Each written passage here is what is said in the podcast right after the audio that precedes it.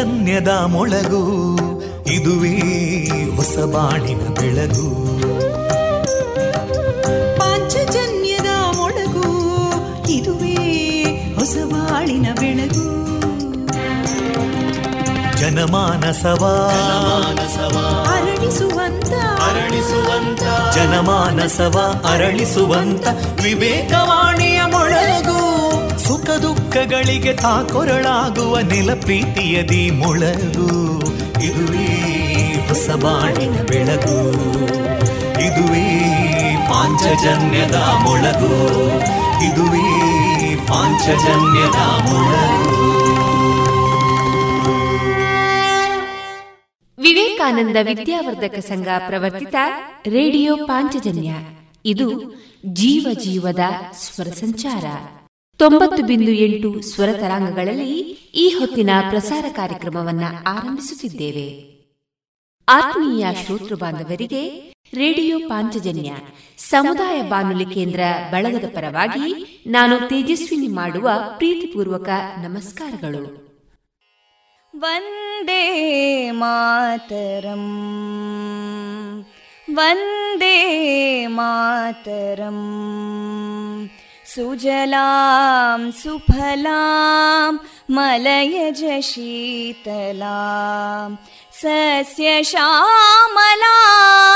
मातरं वन्दे मातरम्।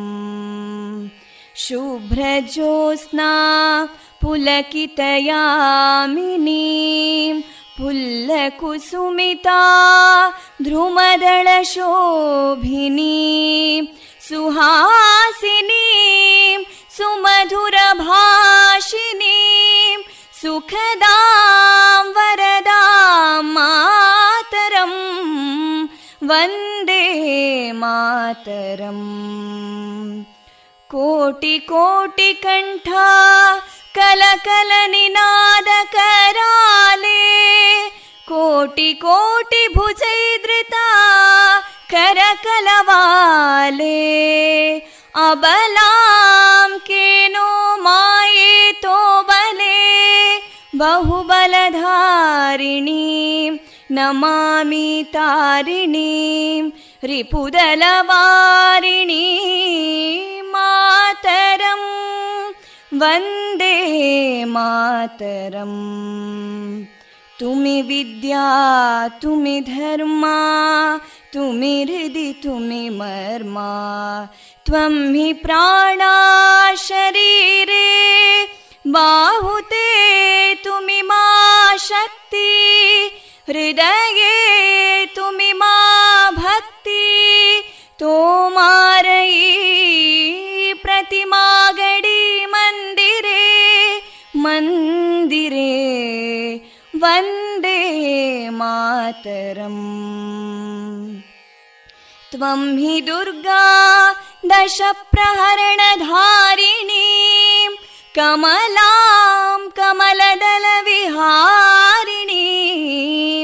वाणीं विद्यादायिनीं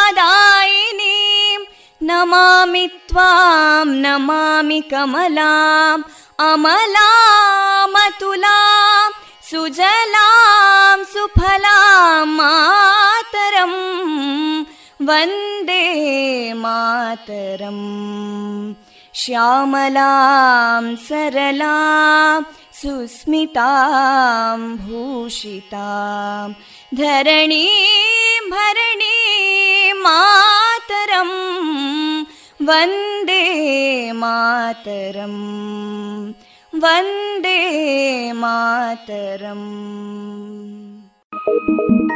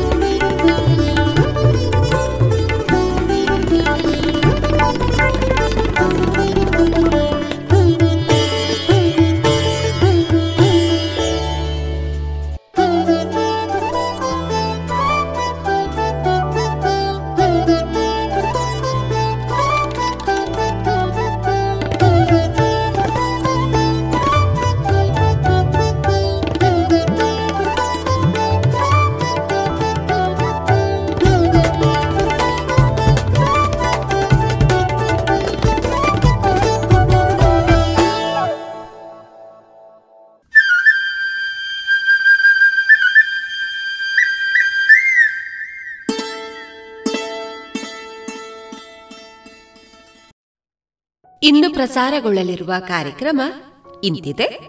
ಮೊದಲಿಗೆ ಭಕ್ತಿಗೀತೆಗಳು ಆಯುಷ್ ಮಂತ್ರಾಲಯ ಮತ್ತು ಯುವ ವ್ಯವಹಾರ ಹಾಗೂ ಕ್ರೀಡಾ ಸಚಿವಾಲಯ ಜಂಟಿಯಾಗಿ ಸರಣಿ ರೂಪದಲ್ಲಿ ಪ್ರಸ್ತುತಪಡಿಸುತ್ತಿರುವ ಯೋಗ ಕಾರ್ಯಕ್ರಮದಲ್ಲಿ ಇಂದು ಯೋಗ ಶಿಕ್ಷಕರಾದ ಶ್ರೀಯುತ ಚಂದ್ರಶೇಖರ್ ಅವರಿಂದ ಸಂವಾದ. ವೈದ್ಯ ದೇವೋಭವ ಕಾರ್ಯಕ್ರಮದಲ್ಲಿ ಬೆಂಗಳೂರಿನ ಪ್ರಶಾಂತಿ ಆಯುರ್ವೇದ ಸೆಂಟರ್ನ ಖ್ಯಾತ ಆಯುರ್ವೇದ ತಜ್ಞರಾದ ಡಾಕ್ಟರ್ ಗಿರಿಧರ್ ಕಜೆ ಅವರೊಂದಿಗೆ ಕೋವಿಡ್ ನಿರ್ವಹಣೆ ಮತ್ತು ಜೀವನ ಶೈಲಿ. ಈ ಕುರಿತು ಡಾಕ್ಟರ್ ವಿಜಯ ಸರಸ್ವತಿ ಅವರಿಂದ ಸಂದರ್ಶನ, ಜಾಣ ಸುದ್ದಿ. ಕೊನೆಯಲ್ಲಿ ಮಧುರಗಾನ ಪ್ರಸಾರವಾಗಲಿದೆ.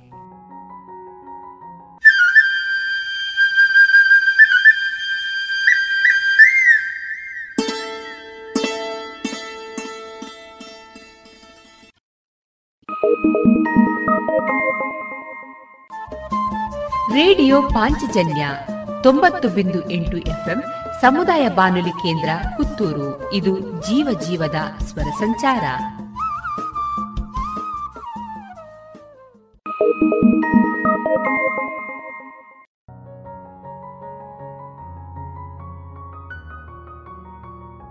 ಇದೀಗ ಮೊದಲಿಗೆ ಭಕ್ತಿ ಗೀತೆಗಳನ್ನ ಕೇಳೋಣ.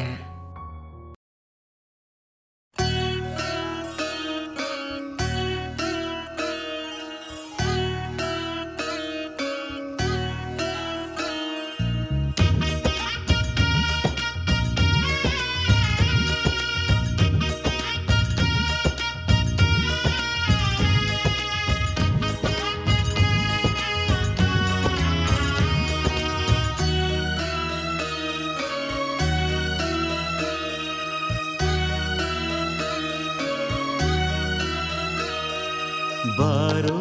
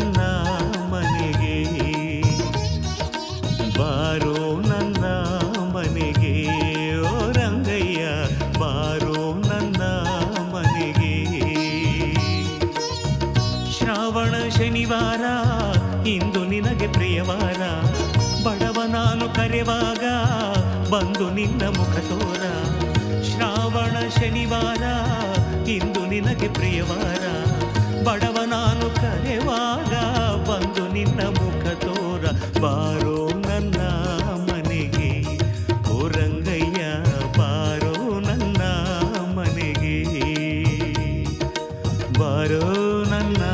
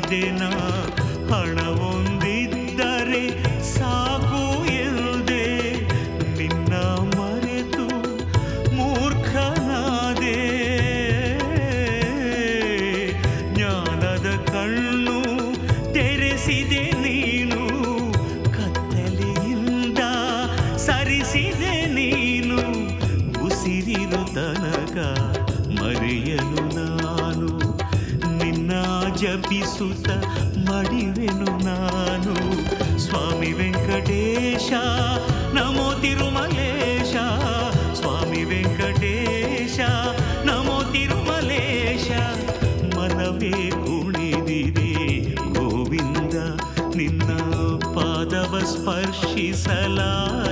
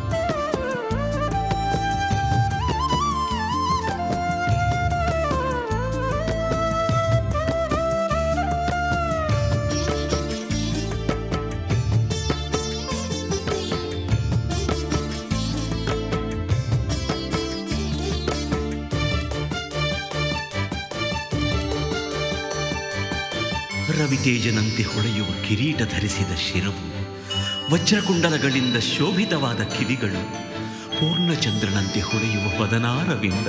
ಆಹಾ.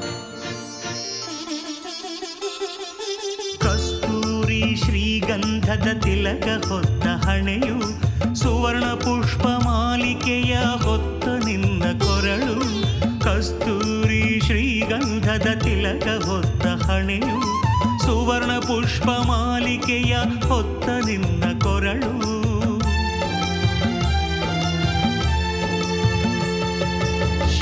ശൃംഗാരവയ്യ ശൃംഗാരവയ്യ ശൃംഗാരവയ്യ ശൃംഗാരവയ്യ കൺതുമ്പിക്കൊള്ളോ അലങ്കാരവയ്യ അലങ്കാരവയ്യ നാമചന്ദവു നിന്ന നാമചന്ദവു ನನ್ನ ಎದೆಯ ತುಂಬ ಗೋವಿಂದ ಚಂದವು ನೀನೇ ಚಂದವು ಸ್ಮರಣೆ ಚಂದವು. ಮುತ್ತು ರತ್ನ ಹೊತ್ತ ನಿನ್ನ ರೂಪ ಚಂದವು.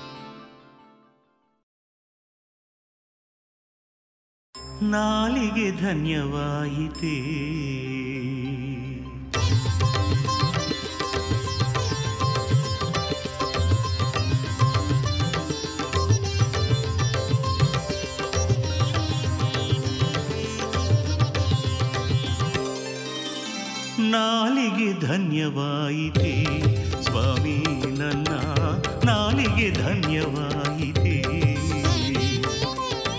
ವೆಂಕಟರಮ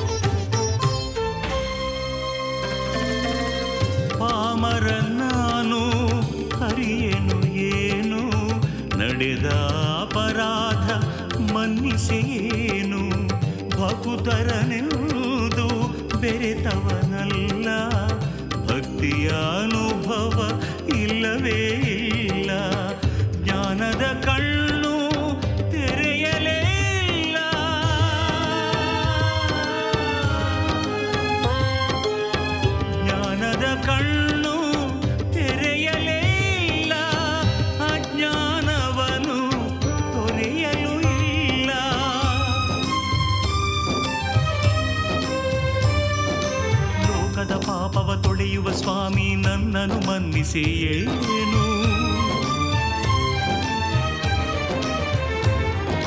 ನಿನ್ನಯ ಪಾವನ ಚರಣ ಕಮಲದಿ ಧೂಳಾಗಿರುವೆನು ನಾ.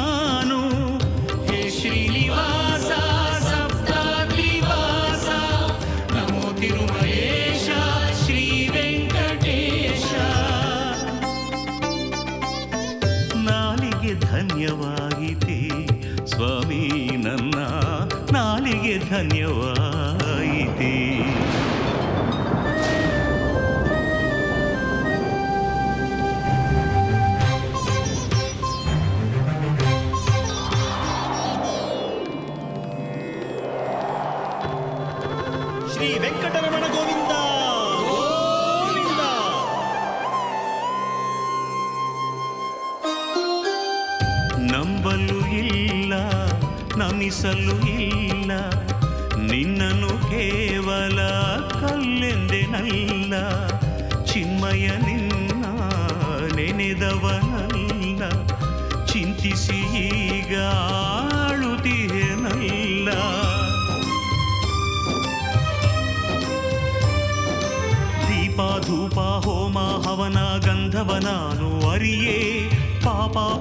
ಸ್ವರ್ಗ ನರಕ ತಿಳಿಯನು ನಾನು ಪ್ರಭುವೆ.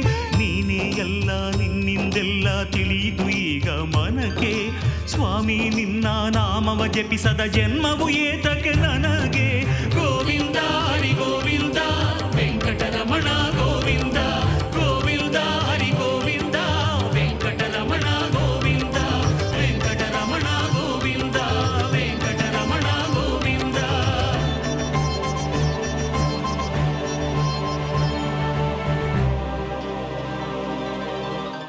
ಪಾಲಿಗೆ ಧನ್ಯವಾದ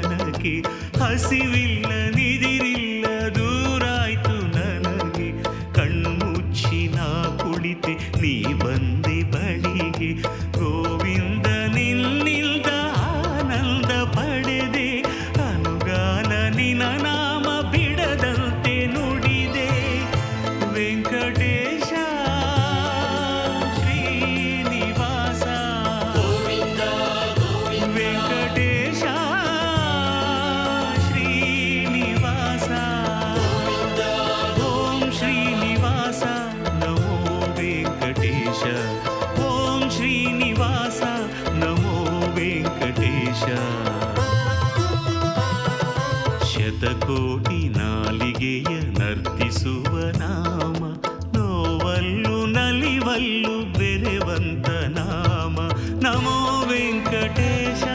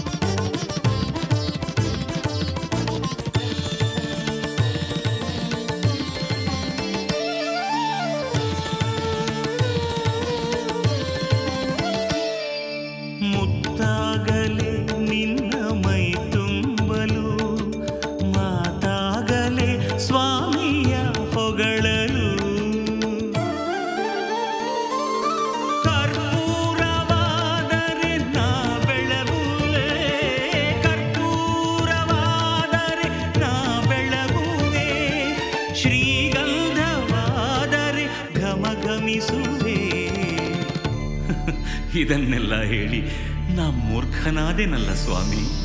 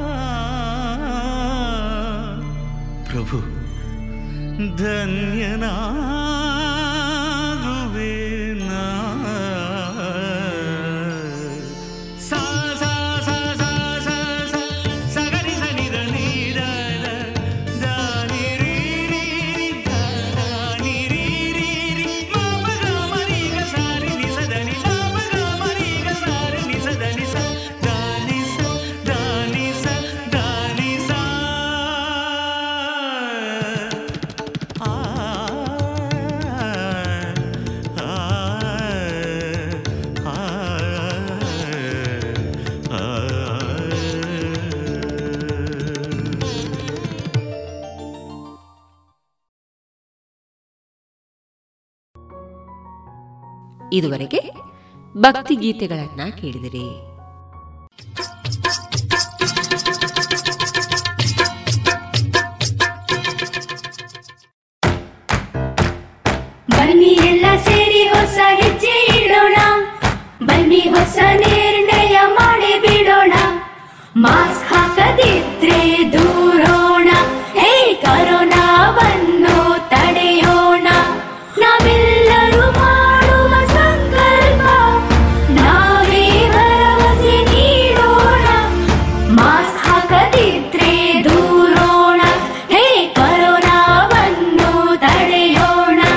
ಭಾರತ ಸರ್ಕಾರದ ಮೂಲಕ ಸಾರ್ವಜನಿಕ ಹಿತಾಸಕ್ತಿ ಮೇರೆಗೆ ಪ್ರಕಟಿಸಲಾಗಿದೆ.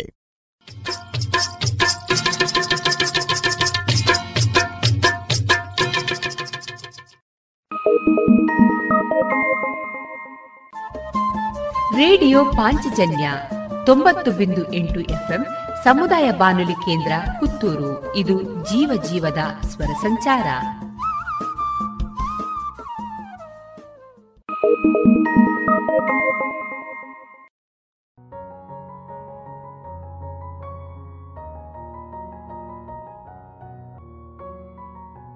ಇನ್ನೀಗ ಆಯುಷ್ ಮಂತ್ರಾಲಯ ಮತ್ತು ಯುವ ವ್ಯವಹಾರ ಹಾಗೂ ಕ್ರೀಡಾ ಸಚಿವಾಲಯ ಜಂಟಿಯಾಗಿ ಸರಣಿ ರೂಪದಲ್ಲಿ ಪ್ರಸ್ತುತಪಡಿಸುತ್ತಿರುವ ಯೋಗ ಕಾರ್ಯಕ್ರಮದಲ್ಲಿ ಇದೀಗ ಯೋಗ ಶಿಕ್ಷಕರಾದ ಶ್ರೀಯುತ ಚಂದ್ರಶೇಖರ್ ಅವರಿಂದ ಮುಂದುವರಿದ ಸಂವಾದವನ್ನ ಕೇಳೋಣ.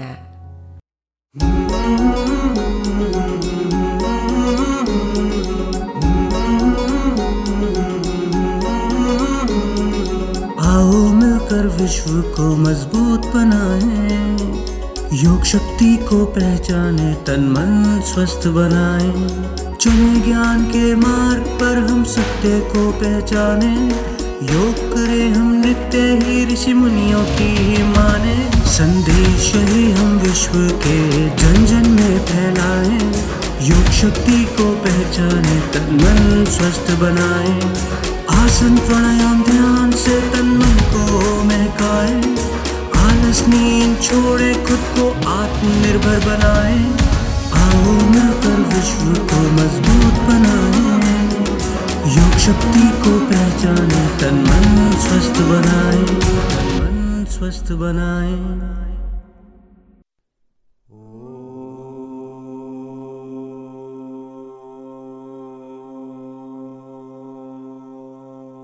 ಎಲ್ಲರಿಗೂ ನಮಸ್ತೆ ಯೋಗದ ಅವಧಿ ಆರಂಭ ಮಾಡೋಣ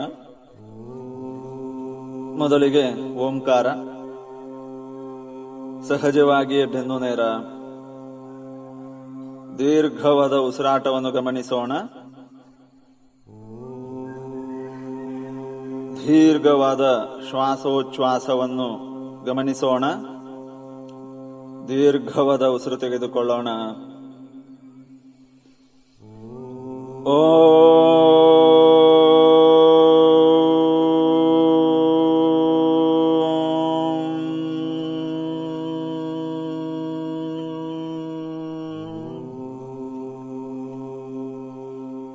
ಅಷ್ಟಾಂಗ ಯೋಗದಲ್ಲಿ ಯಮ ಮತ್ತು ನಿಯಮವನ್ನು ನಾವು ಸ್ಪಷ್ಟ ಮಾಡಿಕೊಂಡ್ವಿ. ಅದರ ಮುಂದಿನ ಆಯಾಮ, ಆಸನ ಮತ್ತು ಇನ್ನೂ ಐದು ಆಯಾಮಗಳು ಬರುತ್ತೆ. ಹಾಗಾಗಿ ಮೂರನೇ ಆಯಾಮವಾಗಿರುವಂತಹ ಆಸನ. ಆಸನ ಅಂದ್ರೆ ಭಂಗಿಗಳು ಅಂತ ನಾವು ಹೇಳ್ತೀವಿ. ಯಾವುದು ಒಂದು ಆಸನದ ಹೆಸರು ಹೇಳಿ ನಾವು ಅದನ್ನ ಮಾಡ್ತೀವಿ. ಆ ಕ್ರಿಯೆ ಏನಿದೆ? ಅದು ನಮಗೆ ಭಂಗಿಗಳಾಗಿ ಕಾಣುತ್ತೆ. ಆದರೆ ವಿಶೇಷವಾಗಿ ಗಮನಿಸಬೇಕಾದ್ದು, ಪ್ರತಿ ಆಸನ ಮಾಡಿದಾಗ ಪಾತಂಜಲ ಯೋಗ ಸೂತ್ರದಲ್ಲಿ ಉಲ್ಲೇಖ ಆಗಿರುವಂತೆ ಸ್ಥಿರಂ ಸುಖಂ ಆಸನಂ. ಪ್ರತಿ ಆಸನದ ಆ ಸ್ಥಿತಿಗೆ ಹೋದಾಗ ಸೂರ್ಯ ನಮಸ್ಕಾರದ ಏಕ ಸ್ಥಿತಿಗೆ ಹೋದಾಗ, ಅದು ದೂರದಿಂದ ನೋಡುವಾಗ ಸೌಂದರ್ಯ ಮಾತ್ರ ಕಾಣಬಾರದು. ಆ, ಸ್ಥಿತಿ ಚೆನ್ನಾಗಿದೆ. ಇಷ್ಟೇ ಅಲ್ಲ. ಆ ಸ್ಥಿತಿಯಲ್ಲಿ ನಮಗೆ ಒತ್ತಡ ಇರಬಾರದು. ಒಂದು ಸಂತೋಷ, ಒಂದು ಆನಂದ ಇರಬೇಕು. ಜೊತೆಯಲ್ಲಿ ಏನೋ ನೋವಾದ ಹಾಗೆ ಅಥವಾ ಏನೋ ಬೆವರು ಇಳಿಯುವ ಹಾಗೆ ಇದು ಯಾವುದೂ ಆಗಬಾರದು. ಆ ಸ್ಥಿತಿ ಹೋದಾಗ ಉಸಿರಾಟದಲ್ಲಿ ಒಂದು ದೀರ್ಘತೆಯ, ಒಂದು ಶಾಂತತೆಯ ಅನುಭವ ಆಗಬೇಕು. ಉಸಿರಾಟ ವೇಗ ಆಗಬಾರದು. ಆಗ ನಾವು ಆ ಉಸಿರಾಟ ಆಳ ಮತ್ತು ದೀರ್ಘ ಆಗುವುದು ಆ ಆಸನದಿಂದ ನಮಗೆ ಅನುಭವಕ್ಕೆ ಬರ್ತಾ ಇದೆ ಅಂತ ಅಂದ್ರೆ ಆ ಆಸನವನ್ನು ನಾವು ಸರಿಯಾಗಿ ಮಾಡ್ತಾ ಇದ್ದೀವಿ. ಜೊತೆಗೆ ನಮ್ಮ ಎದೆಗೂಡು ವಿಶಾಲ ಆಗಬೇಕು. ಎಲ್ಲಾ ಸಂದರ್ಭದಲ್ಲಿ ಕೂಡ ಎದೆಗೂಡು ವಿಶಾಲವಾಗಿಟ್ಕೊಂಡೇ ನಾವು ಅದನ್ನು ಅಭ್ಯಾಸ ಮಾಡಬೇಕು. ಹಾಗಾಗಿ ಆಸನದಿಂದ ನಮಗೆ ಹತ್ತಾರು ಲಾಭಗಳಿದೆ. ಅದು ನಮ್ಮ ಶರೀರದ ಮಾಂಸಖಂಡಗಳಿಗೆ ಸಿಗುವ ವ್ಯಾಯಾಮ ಇರಬಹುದು ಅಥವಾ ಅಲ್ಲಿ ನಮಗೆ ಎಷ್ಟೋ ನಮ್ಮ ಊನತೆಗಳನ್ನ ಸರಿ ಮಾಡುವ ದೃಷ್ಟಿಯಿಂದ ಇರಬಹುದು ಆಸನಗಳು ನಮಗೆ ಸಹಾಯ ಮಾಡುತ್ತೆ. ಕೆಲವೊಂದು ಬಾರಿ ಆಸನಗಳು ನಿರ್ದಿಷ್ಟ ನಮ್ಮ ನೋವಿಗೆ ಅಥವಾ ಚಿಕಿತ್ಸಾತ್ಮಕ ರೂಪದಲ್ಲಿ ಕೂಡ ನಮಗೆ ಅದು ಉಪಯೋಗಕ್ಕೆ ಬರ್ತಾ ಇದೆ. ಮತ್ತು ಪ್ರತಿ ಆಸನದಿಂದ ನಮಗೆ ಯಾವ, ನಮ್ಮ ಶರೀರದ ಯಾವ ಮುಖ್ಯ ಒಂದು ಭಾಗಕ್ಕೆ ಅದರ ಪರಿಣಾಮ, ಲಾಭ ಎನ್ನುವಂಥದ್ದು ಕೂಡ ನಾವು ಅಭ್ಯಾಸ ಮಾಡ್ತಾ ಹೋದಾಗ ನಮಗೆ ಅದು ತಿಳ್ಕೊಳ್ತಾ ನಾವು ಹೋಗ್ತೀವಿ. ಇನ್ನು ರಕ್ತ ಪರಿಚಲನೆ ಇರ್ಬೋದು ಉಸಿರಾಟ ಇರ್ಬೋದು ಜೀರ್ಣಕ್ರಿಯೆ ಇರ್ಬೋದು. ಇದನ್ನೆಲ್ಲವನ್ನು ಕೂಡ ಸುಧಾರಿಸಲಿಕ್ಕೆ ನಾವು ಈಗಾಗಲೇ ಯೋಗಾಭ್ಯಾಸವನ್ನೇ ನಾವು ಅನುಸರಿಸ್ತಾ ಇದ್ದೇವೆ. ಮತ್ತು ಯಾವುದೇ ಔಷಧಿಯನ್ನ ತೆಗೆದುಕೊಳ್ಳದೆ ನಮ್ಮ ಶರೀರವನ್ನ ಸದಾ ಪ್ರಕೃತಿಗೆ ಪೂರಕವಾಗಿ ಸುಸ್ಥಿರವಾಗಿ ಇಟ್ಟುಕೊಳ್ಳುವುದಕ್ಕೆ ನಾವು ಸೂರ್ಯ ನಮಸ್ಕಾರ ಇನ್ನಿತರ ಆಸನಗಳನ್ನು ನಾವು ನಿತ್ಯ ಅಭ್ಯಾಸದಲ್ಲಿ ಜೋಡಿಸಿಕೊಂಡ್ರೆ ಸಾಕಾಗತ್ತೆ. ಇನ್ನು ನಾಲ್ಕನೆಯ ಆಯಾಮ ಪ್ರಾಣಾಯಾಮ. ಪ್ರಾಣ ಅಂದ್ರೆ ನಾವು ಅರ್ಥ, ಗಾಳಿ, ಶಕ್ತಿ, ಹವೆ, ಹೀಗೆ ಇದೆ. ಯಾಮ ಅಂದ್ರೆ ವಿಸ್ತಾರ ಮಾಡುವಂಥದ್ದು.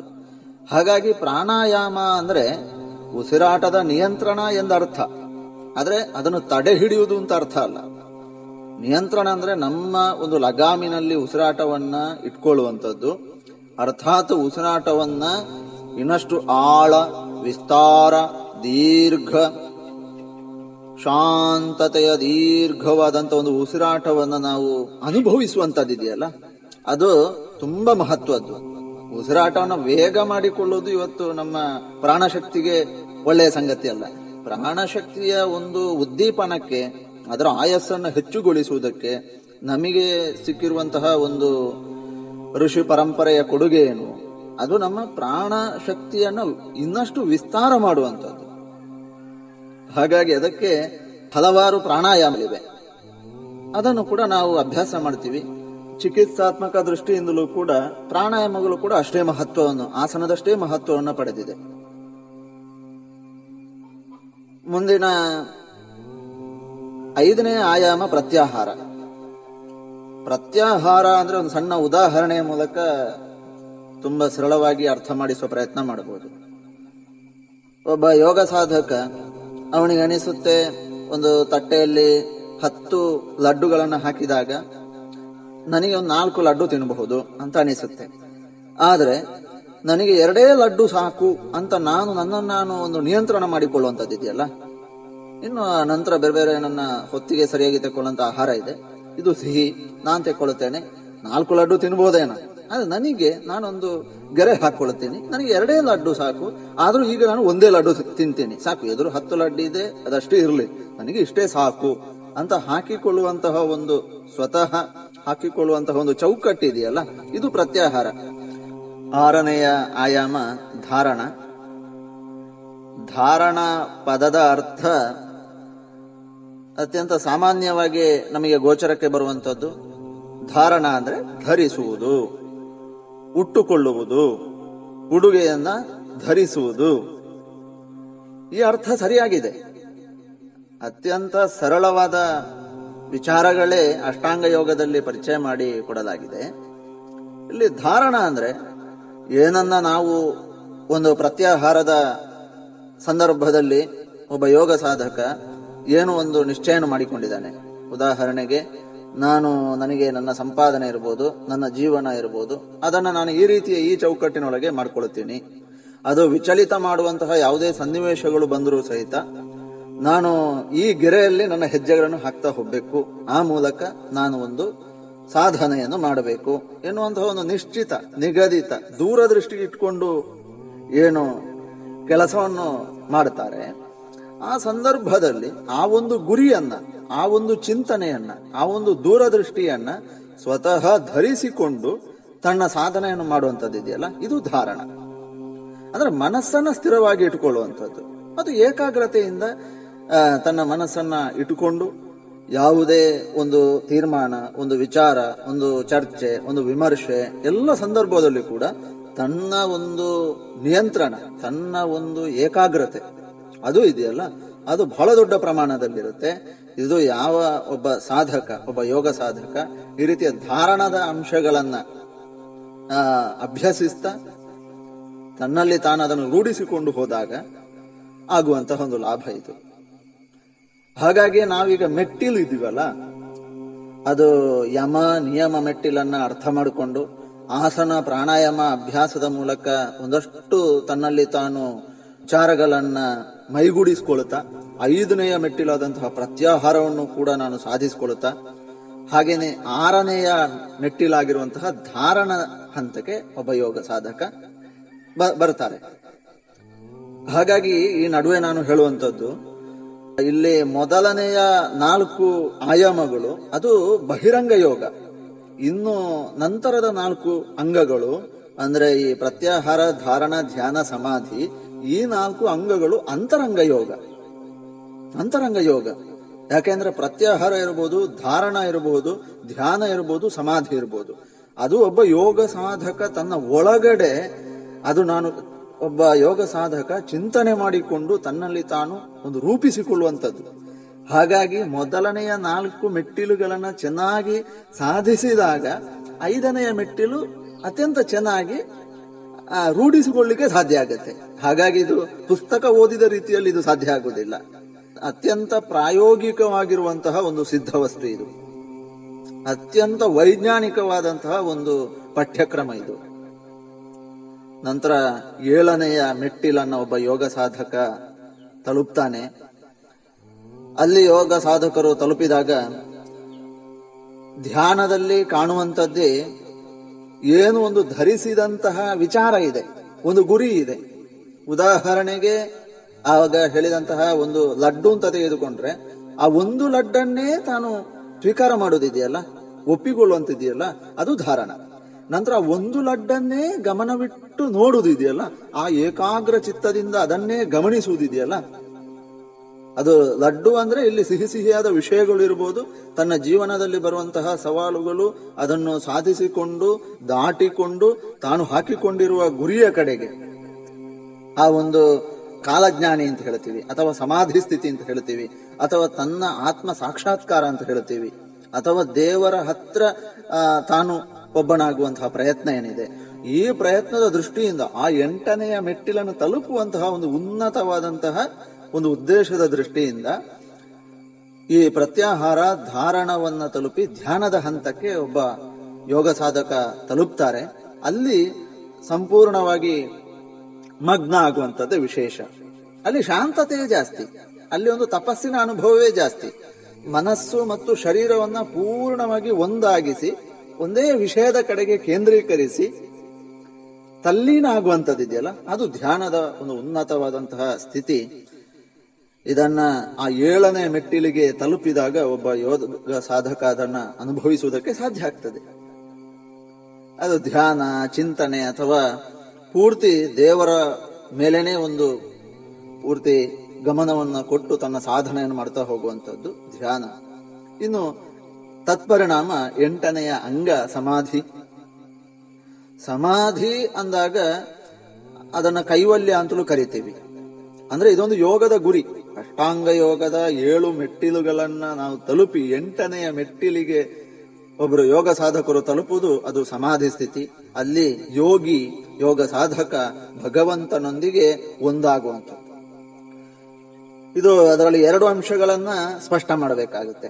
ಒಂದು ಸಮಾಧಿ ಅಂದಾಗ ಕಾಲಜ್ಞಾನಿ ಆಗುವುದು. ಒಬ್ಬ ಯೋಗ ಸಾಧಕ ಇವತ್ತು ಏನಾಗ್ತಾ ಇದೆ? ಮತ್ತು ಎರಡು ತಿಂಗಳ ನಂತರ ಏನಾಗಬಹುದು? ಅಂತ ಇವತ್ತು ಒಂದು ಊಹನೆ ಮಾಡಿ, ಯೋಚನೆ ಮಾಡಿ, ಒಂದು ದೂರದೃಷ್ಟಿ ಇಟ್ಕೊಂಡು ಹೇಳಲಿಕ್ಕೆ ಸಾಧ್ಯ ಆದ್ರೆ, ಅದನ್ನ ಕಾಲಜ್ಞಾನಿ ಅಂತ ಹೇಳ್ತೀವಿ ಆ ಕಾಲಜ್ಞಾನಿ ಸ್ಥಿತಿಯೇ ಸಮಾಧಿ. ಎರಡನೇದ್ದು ಸಮಾಧಿ ಅಂದಾಗ ಅದು ಸುಮ್ಮನಾಗಿ ಬಿಡೋದು ಧ್ಯಾನಸ್ಥನಾಗಿ ಬಿಡೋದು ಮತ್ತೆ ಮಾತಾಡ್ಲಿಕ್ಕಿಲ್ಲ, ಹೊರಗಡೆ ಜಗತ್ತಿಗೆ ಯಾವುದೇ ಉಪಯೋಗದ ಕೆಲಸ ಮಾಡ್ಲಿಕ್ಕಿಲ್ಲ ಎನ್ನುವಂತಹ ತಪ್ಪು ಕಲ್ಪನೆ ಕೂಡ ಇದೆ. ಅದು ಕಡಿಮೆ ಆಗಬೇಕು.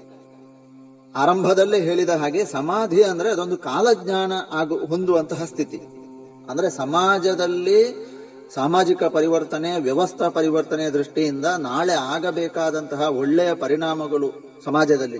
ಈ ದೃಷ್ಟಿಯಿಂದ ದೂರದೃಷ್ಟಿ, ದೂರಚಿಂತನೆಯನ್ನ ಸಮಾಜದಲ್ಲಿ ಬಿತ್ತರಿಸುವಂತಹ ಕೆಲಸ ಆ ಯೋಗ ಸಾಧಕನಿಗಿರುತ್ತೆ. ಮತ್ತೆ ಆ ಯೋಗ ಸಾಧಕ ಮಾಡಿಯೇ ಮಾಡ್ತಾರೆ. ನಮ್ಮ ಹಿಂದಿನ ಋಷಿ ಪರಂಪರೆಗಳಲ್ಲಿ ನಾವು ನೋಡ್ತಾ ಹೋದಾಗ ಇದು ನಮಗೆ ಸ್ಪಷ್ಟ ಆಗುತ್ತಾ ಹೋಗುತ್ತೆ. ಆ ಸಮಾಧಿ ಸ್ಥಿತಿ ಅಂದ್ರೆ ಅದು. ಹಾಗಾಗಿ ಸಮಾಜದಲ್ಲಿರುವ ಸಮಾಧಿ ಸ್ಥಿತಿಯ ಬಗೆಗಿನ ತಪ್ಪು ಕಲ್ಪನೆಗಳು ಅಲ್ಲಲ್ಲಿ ಸ್ವಲ್ಪ ಸ್ವಲ್ಪ ಇದೆ, ಖಂಡಿತ ಇದೆ. ಅದನ್ನ ಖಂಡಿತವಾಗಿಯೂ ಕೂಡ ನಾವು ಯೋಗಾಭ್ಯಾಸದ ಮುಖೇನ, ನಾವು ತಿಳಿಸುವುದರ ಮುಖೇನ ಮತ್ತು ಅನುಭವಕ್ಕೆ ತರುವ ಮುಖೇನ ಅದನ್ನ ಸ್ಪಷ್ಟ ಮಾಡ್ತಾ ಹೋಗುವಂಥದ್ದು ಆಗಬೇಕಿದೆ, ಅದು ಆಗ್ತಾ ಇದೆ. ಇಷ್ಟು ಅಷ್ಟಾಂಗ ಯೋಗದ ಎಂಟು ಆ ಮೆಟ್ಟಿಲುಗಳ ಬಗೆಗೆ ನಾವೀಗ ಅಭ್ಯಾಸ ಮಾಡಿದ್ದೇವೆ. ಮುಂದಿನ ಅವಧಿಯಿಂದ ಯಮ ನಿಯಮವನ್ನು ನಾವೆಲ್ಲರೂ ಕೂಡ ರೂಢಿಸಿಕೊಂಡು ಆಸನ ಅಭ್ಯಾಸವನ್ನು ಶುರು ಮಾಡೋಣ. ಎಲ್ಲರಿಗೂ ನಮಸ್ತೆ.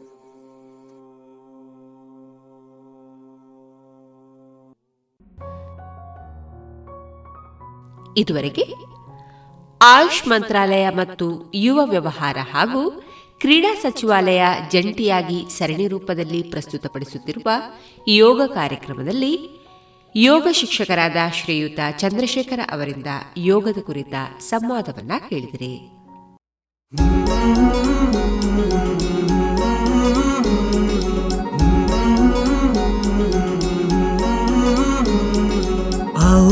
मिलकर विश्व को मज़बूत बनाए। योग शक्ति को पहचाने, तन मन स्वस्थ बनाए। चले ज्ञान के मार्ग पर हम सत्य को पहचाने।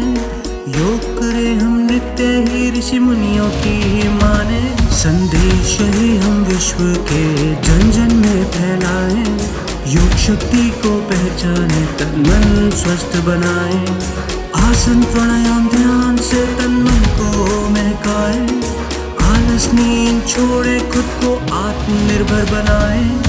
आओ मिलकर विश्व को मज़बूत बनाए। योग शक्ति को पहचाने, तन मन स्वस्थ बनाए। मन स्वस्थ बनाए। आयुष की कोरोना हेल्पलाइन के बारे में सुना क्या? काम की कई सलाहें मिल जाती हैं वहाँ। आजमा के देखो। टोल फ्री नंबर है एक चार चार चार तीन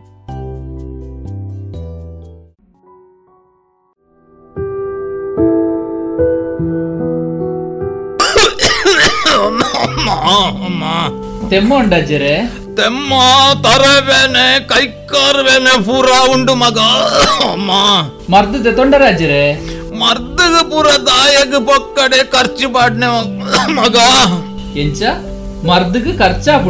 ಅತ್ತ ಬೊಕ್ಕ ದಾದಾಜ್ಜರೆ ದಿನಕ್ಕೊಂಜಿ ಹೊಸ ಪೊಸ ರೋಗಲು ತರೆದೆರ್ಪುನಗ ಮರ್ದು ದೆತೊಂಜಿಂಡ ಎಂಚ ಅಜ್ಜರೆ ನನ್ನ ಮರ್ದಗ ಆಪುನ ಖರ್ಚಿದ ತರೆ ಬೆಚ್ಚ ಬುಡ್ಲೆ. ತಾಯ ತರೆ ಬೆಚ್ಚ ಬಿಡೋಡು ಮಗ.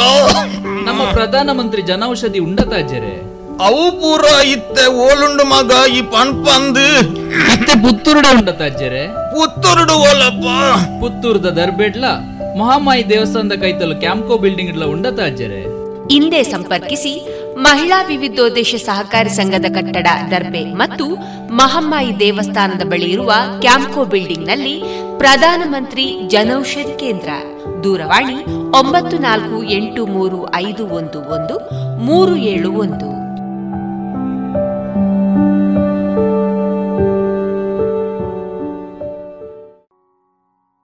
ಇದೀಗ ವೈದ್ಯ ದೇವೋಭವ ಕಾರ್ಯಕ್ರಮದಲ್ಲಿ ಬೆಂಗಳೂರಿನ ಪ್ರಶಾಂತಿ ಆಯುರ್ವೇದ ಸೆಂಟರ್ನ ಖ್ಯಾತ ಆಯುರ್ವೇದ ತಜ್ಞರಾದ ಡಾಕ್ಟರ್ ಗಿರಿಧರ ಕಜೆ ಅವರೊಂದಿಗೆ ಕೋವಿಡ್ ನಿರ್ವಹಣೆ ಮತ್ತು ಜೀವನ ಶೈಲಿ ಈ ಕುರಿತು ಸಂದರ್ಶನವನ್ನ ಕೇಳೋಣ. ಇವರನ್ನ ಸಂದರ್ಶಿಸಲಿದ್ದಾರೆ ಡಾಕ್ಟರ್ ವಿಜಯ ಸರಸ್ವತಿ. ನಮಸ್ಕಾರ ಕ್ಷೇತ್ರ ಬಾಂಧವರೇ. ರೇಡಿಯೋ ಪಂಚಜನ್ಯದ ವೈದ್ಯ ದೇವೋಭವ ಕಾರ್ಯಕ್ರಮಕ್ಕೆ ನಿಮಗೆಲ್ಲರಿಗೂ ಆತ್ಮೀಯ ಸ್ವಾಗತ. ಇಂದಿನ ನಮ್ಮ ಈ ಕಾರ್ಯಕ್ರಮದಲ್ಲಿ ನಮ್ಮೊಂದಿಗೆ ಉಪಸ್ಥಿತರಿರುವಂಥ ವಿಶೇಷ ಆಯುರ್ವೇದ ತಜ್ಞರಾಗಿರುವಂಥ ಕರ್ನಾಟಕಾದ್ಯಂತ ಚಿರಪರಿಚಿತರಾಗಿರುವ ರಾಷ್ಟ್ರ ಅಂತಾರಾಷ್ಟ್ರೀಯ ಮಟ್ಟದಲ್ಲಿ ಗುರುತಿಸಲ್ಪಟ್ಟಿರುವಂತಹ ಮೂಲತಃ ಪುತ್ತೂರಿನವರೇ ಆದಂತಹ ಡಾಕ್ಟರ್ ಗಿರಿಧರ್ ಖಜೆ ಇವರನ್ನ ಈ ಕಾರ್ಯಕ್ರಮಕ್ಕೆ ಆತ್ಮೀಯವಾಗಿ ಸ್ವಾಗತಿಸ್ತಾ ಡಾಕ್ಟ್ರೇ ನಮಸ್ಕಾರ. ನಮಸ್ಕಾರ. ಡಾಕ್ಟ್ರೇ ಬೆಂಗಳೂರಿನ ಪ್ರಶಾಂತಿ ಆಯುರ್ವೇದಿಕ್ ಸೆಂಟರ್ ಸುಮಾರು ಇಪ್ಪತ್ತೊಂದು ಶಾಖೆಗಳನ್ನು ಹೊಂದಿದ್ದು ಹಲವಾರು ವರ್ಷಗಳಿಂದ ಜನರೆಲ್ಲರಿಗೂ ಆಯುರ್ವೇದ ಚಿಕಿತ್ಸೆಯನ್ನು ನೀಡುತ್ತಾ ಹೇಳಬೇಕಾದ್ರೆ ಎಲ್ಲ ಕಾಯಿಲೆಗಳಿಗೂ ಆಯುರ್ವೇದ ವೈದ್ಯಕೀಯ ಪದ್ಧತಿಯಲ್ಲಿ ಔಷಧಿ ಇದೆ ಅನ್ನೋದನ್ನು ಪ್ರತಿಪಾದಿಸ್ತಾ, ಹಲವಾರು ಲೇಖನಗಳನ್ನು ಬರೀತಾ, ಎಲ್ಲ ಜನರನ್ನು ಮುಟ್ಟುವ ರೀತಿಯಲ್ಲಿ ಆಯುರ್ವೇದ ಅನ್ನುವಂಥದ್ದು ಎಲ್ಲ ಜನರಿಗೆ ತಲುಪಬೇಕು ಅನ್ನುವಂಥ ಆಶಯದಲ್ಲಿ ತಾವು ಕಾರ್ಯವನ್ನು ನಿರ್ವಹಿಸ್ತಾ ಬಂದವರು. ನಮ್ಮ ಇಂದಿನ ಈ ಕಾರ್ಯಕ್ರಮದಲ್ಲಿ ಮುಖ್ಯವಾಗಿ ಕೊರೋನಾ ಕೊರೋನಾ ನಂತರ ಅದನ್ನು ತಡೆಯುವುದು ಹೇಗೆ ಅಥವಾ ಅದ ಯಾವ ರೀತಿಯ ಮುಂಜಾಗ್ರತಾ ಕ್ರಮಗಳನ್ನು ತೆಗೆದುಕೊಳ್ಬೇಕು, ಜೊತೆಗೆ ಒಂದು ಆರೋಗ್ಯಕರವಾದ ಜೀವನ ಶೈಲಿಯಿಂದ ಯಾವುದೇ ರೀತಿಯಾದಂಥ ಕಾಯಿಲೆಯಿಂದ ಅಥವಾ ರೋಗದಿಂದ ಗುಣಮುಖರಾಗಬೇಕು, ಈ ರೀತಿಯಾದಂಥ ಕೆಲವೊಂದು ಮಾಹಿತಿಗಳನ್ನು ನಮ್ಮ ಜೊತೆಗೆ ಹಂಚಿಕೊಳ್ಬೇಕು ಅಂತ ಹೇಳ್ತಾ ಡಾಕ್ಟ್ರೇ ಈ ಕೊರೋನಾ ಒಂದನೇ ಅಲೆ ತುಂಬ ಜಗತ್ತಿನಾದ್ಯಂತ ನಮ್ಮನ್ನು ತುಂಬ ತೊಂದರೆಗೆ ಈಡು ಮಾಡಿತ್ತು ಮತ್ತೆ ರೂಪಾಂತರಿತ ಎರಡನೇ ಅಲೆ ಬಂತು. ಎಲ್ಲೋ ಒಂದು ರೀತಿಯಲ್ಲಿ ಹೇಳೋದಾದರೆ ಸಾಂಸ್ಕೃತಿಕವಾಗಿ, ಸಾಹಿತ್ಯಿಕವಾಗಿ, ಧಾರ್ಮಿಕವಾಗಿ, ಶೈಕ್ಷಣಿಕವಾಗಿ ಎಲ್ಲ ಚಟುವಟಿಕೆಗಳನ್ನು ಕೂಡ ಸ್ತಬ್ಧಗೊಳಿಸಿದೆ. ಒಂದನೇ ಅಲೆಯ ಸಂದರ್ಭದಲ್ಲಿ ಎಲ್ಲೋ ಒಂದು ರೀತಿಯಲ್ಲಿ ಆಶಾದಾಯಕವಾಗಿ ತಾವು ಕೊರೋನಾವನ್ನು ನಿಯಂತ್ರಿಸಲು ಪಟ್ಟಂಥ ಸಾಹಸ ಆಗಿರ್ಬೋದು ಅಥವಾ ನಿಯಂತ್ರಿಸಲು ಕಣ್ ಕೈಗೊಂಡಂಥ ಕ್ರಮಗಳನ್ನು ನಾವೆಲ್ಲ ಕೇಳಿದ್ದೇವೆ.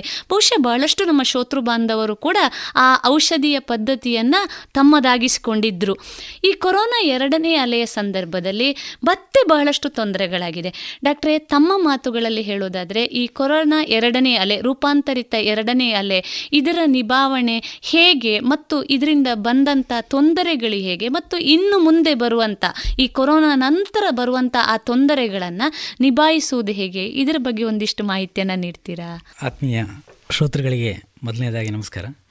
ತಮಗೂ ಈ ಕಾರ್ಯಕ್ರಮಕ್ಕೆ ಆಹ್ವಾನಿಸಿದ್ದಕ್ಕೆ ಆಭಾರಿತ್ವವನ್ನು ಹೇಳ್ತಾ ಈ ಕೋವಿಡ್ನ ಕಾಲಘಟ್ಟ ಒಂದು ವಿಶೇಷವಾದಂಥ ಒಂದು ಸನ್ನಿವೇಶ ಇದು. ಯಾಕೆಂದರೆ ಜಗತ್ತು ಹಿಂದೆ ಯಾವತ್ತೂ ನೋಡದೇ ಇರುವ ಅಂದರೆ ಭಾಳ ಹಿಂದೆ ನೂರು ವರ್ಷಗಳ ಹಿಂದೆ ಇಂಥದ್ದೇ ಸಂದರ್ಭ ಬಂದಿತ್ತು ಅಂತ ಇತಿಹಾಸ ಹೇಳುತ್ತದೆ. ಆದರೆ ಆ ಸಮಯದಲ್ಲಿ ನಾವು ಯಾರೂ ಇರಲಿಲ್ಲ.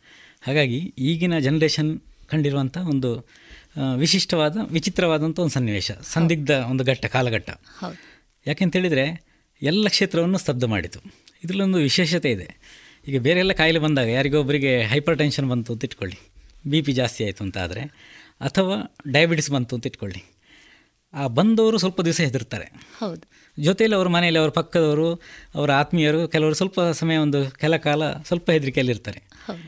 ಬೇರೆಲ್ಲ ಕಾಯಿಲೆಗಳಲ್ಲಿ ಹೇಗೆ ಅಂತ ಹೇಳಿದರೆ ಅಷ್ಟು ಹೆದರಿಕೆ ಉಳಿದವರಿಗೆ ಇರುವುದಿಲ್ಲ. ಅಂದರೆ ಬಂದವರಿಗೆ ಕೂಡ ಸ್ವಲ್ಪ ಅಷ್ಟೇ ಹೆದರಿಕೆ ಇರ್ತದೆ. ಇಡೀ ಜೀವಮಾನ ಪೂ ಅಂದರೆ ಪೂರ್ತಿಯಾಗಿ ಔಷಧವನ್ನು ತಗೊಳ್ತಲೇ ಇರಬೇಕು ಅಂತ ಹೇಳೋ ಕಾಯಿಲೆ ಬಂದಾಗ ಹೆದರೋದು ಸಹಜ. ಹೌದು. ಈ ಕಾಯಿಲೆಯಲ್ಲಿ ಹೇಗೆ ಅಂತ ಹೇಳಿದರೆ ಈ ಕೋವಿಡ್ನಲ್ಲಿ ಅದಕ್ಕೂ ಇದಕ್ಕೂ ತುಂಬ ವ್ಯತ್ಯಾಸ ಇದೆ. ಕೋವಿಡ್ ಬಂದವರು ಎಷ್ಟು ಹೆದರಿದರೋ ಅದಕ್ಕಿಂತ ಹೆಚ್ಚು ಉಳಿದವರೆಲ್ಲ ಹೆದರಿದ್ರು. ಹೌದು ಹೌದು. ಅಂದರೆ ಇಡೀ ಜನಮಾನಸವೇ ಸ್ತಬ್ಧ ಆಗಿರುವಂಥ ಒಂದು ಕಾಲಘಟ್ಟ. ಹಾಗಾಗಿ ನಾವು ಇದನ್ನು ವಿಶೇಷತೆ ಅಂದರೆ ಇದೊಂದು ವಿಚಿತ್ರ ಸನ್ನಿವೇಶ ಅಂತ ಹೇಳೋದು ಅದಕ್ಕೆ. ಸರಿ. ಇಲ್ಲಂತಾದರೆ ಬಂದವರು ಹೆದರೋದು ಸಹಜ ಕಾಯಿಲೆ ಬಂದಾಗ. ಇದು ಬರದೇ ಇದ್ದವರೆಲ್ಲ ಅದಕ್ಕಿಂತಲೂ ಹೆಚ್ಚು. ಅಂದರೆ ಈ ಸತ್ತಾಗ ಸತ್ತದನ್ನು ಯಾರು ನೋಡೋದಿಲ್ಲ. ಎಷ್ಟು ಕಷ್ಟ ಆಗ್ತದೆ ಅಂತ ಹೇಳೋದನ್ನು. ಆದರೆ ಜೀವಂತ ಇರುವಾಗಲೇ ಅದಕ್ಕಿಂತಲೂ ಹೆಚ್ಚು ಕಷ್ಟಪಟ್ಟಾಗಿದೆ ಹೌದು. ಎಲ್ಲರೂ ಕೂಡ ನರಳಿ ನರಳಿ ಅಂದರೆ ಒದ್ದಾಡ್ತಾ ಇರೋದು. ಆ ಕಾಯಿಲೆ ಬಂದ್ಬಿಟ್ರೆ ಇನ್ನೂ ಹೆಚ್ಚಿನ ರೀತಿಯಲ್ಲಿ ಹೆದರಿಕೆ. ಹೌದು ಹೌದು. ಮೊದಲೇ ಎಲ್ಲ ಕಡೆ ನೋಡಿರ್ತಾರೆ ಅವರು ಸಾವಾಗಿದೆ ಇವರದ್ದು ಸಾವಾಗಿದೆ ಇಂಥದ್ದೆಲ್ಲ ವಿದೇಶಗಳಲ್ಲೆಲ್ಲ ಆಗಿರೋದನ್ನು ನೋಡ್ತೇವೆ. ಹೌದು.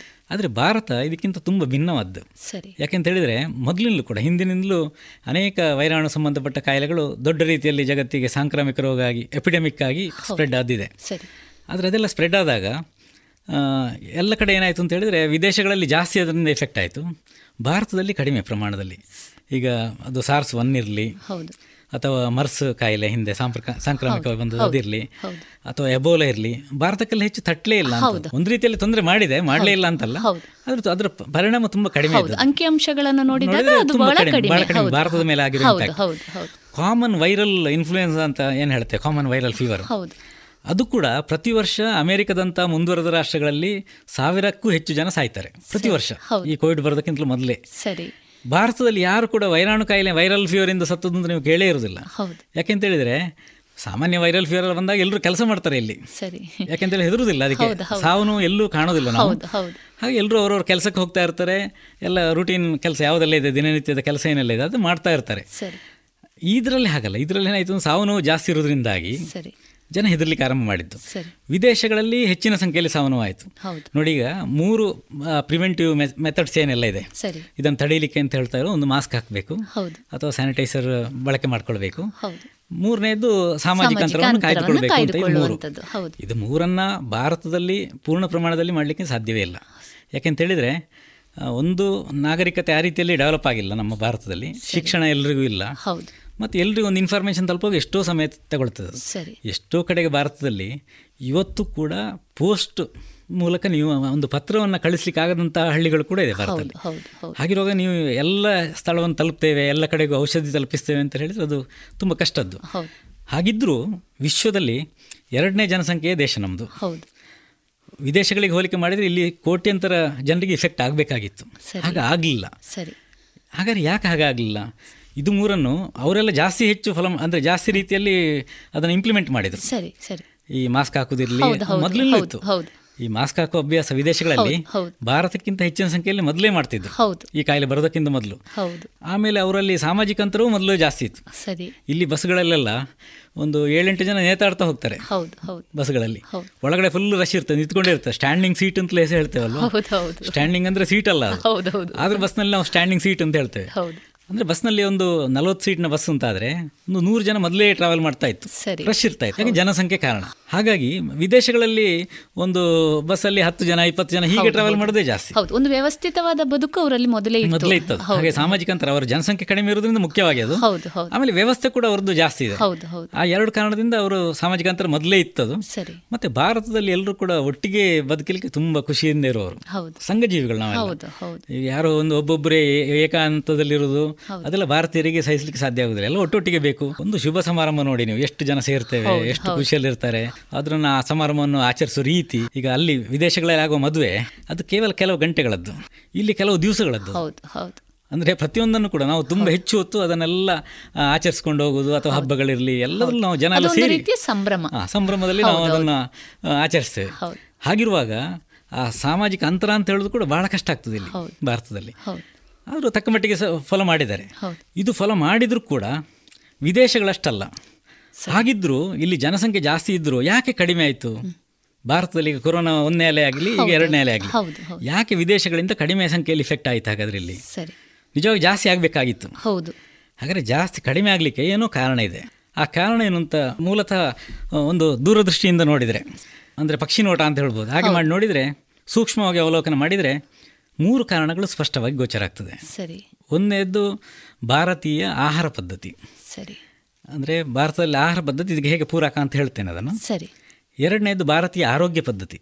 ಸರಿ. ಅಂದರೆ ನಮ್ಮ ಆಯುರ್ವೇದ ಹೌದು. ಭಾರತೀಯ ನೆಲದ ಪದ್ಧತಿಗಳಿದೆ ಅಲ್ವಾ? ಹೌದು ಹೌದು. ಈ ಮನೆ ಮದ್ದುಗಳಿರಲಿ ಅಥವಾ ನಾಟಿ ವೈದ್ಯ ಪದ್ಧತಿ ಇರಲಿ.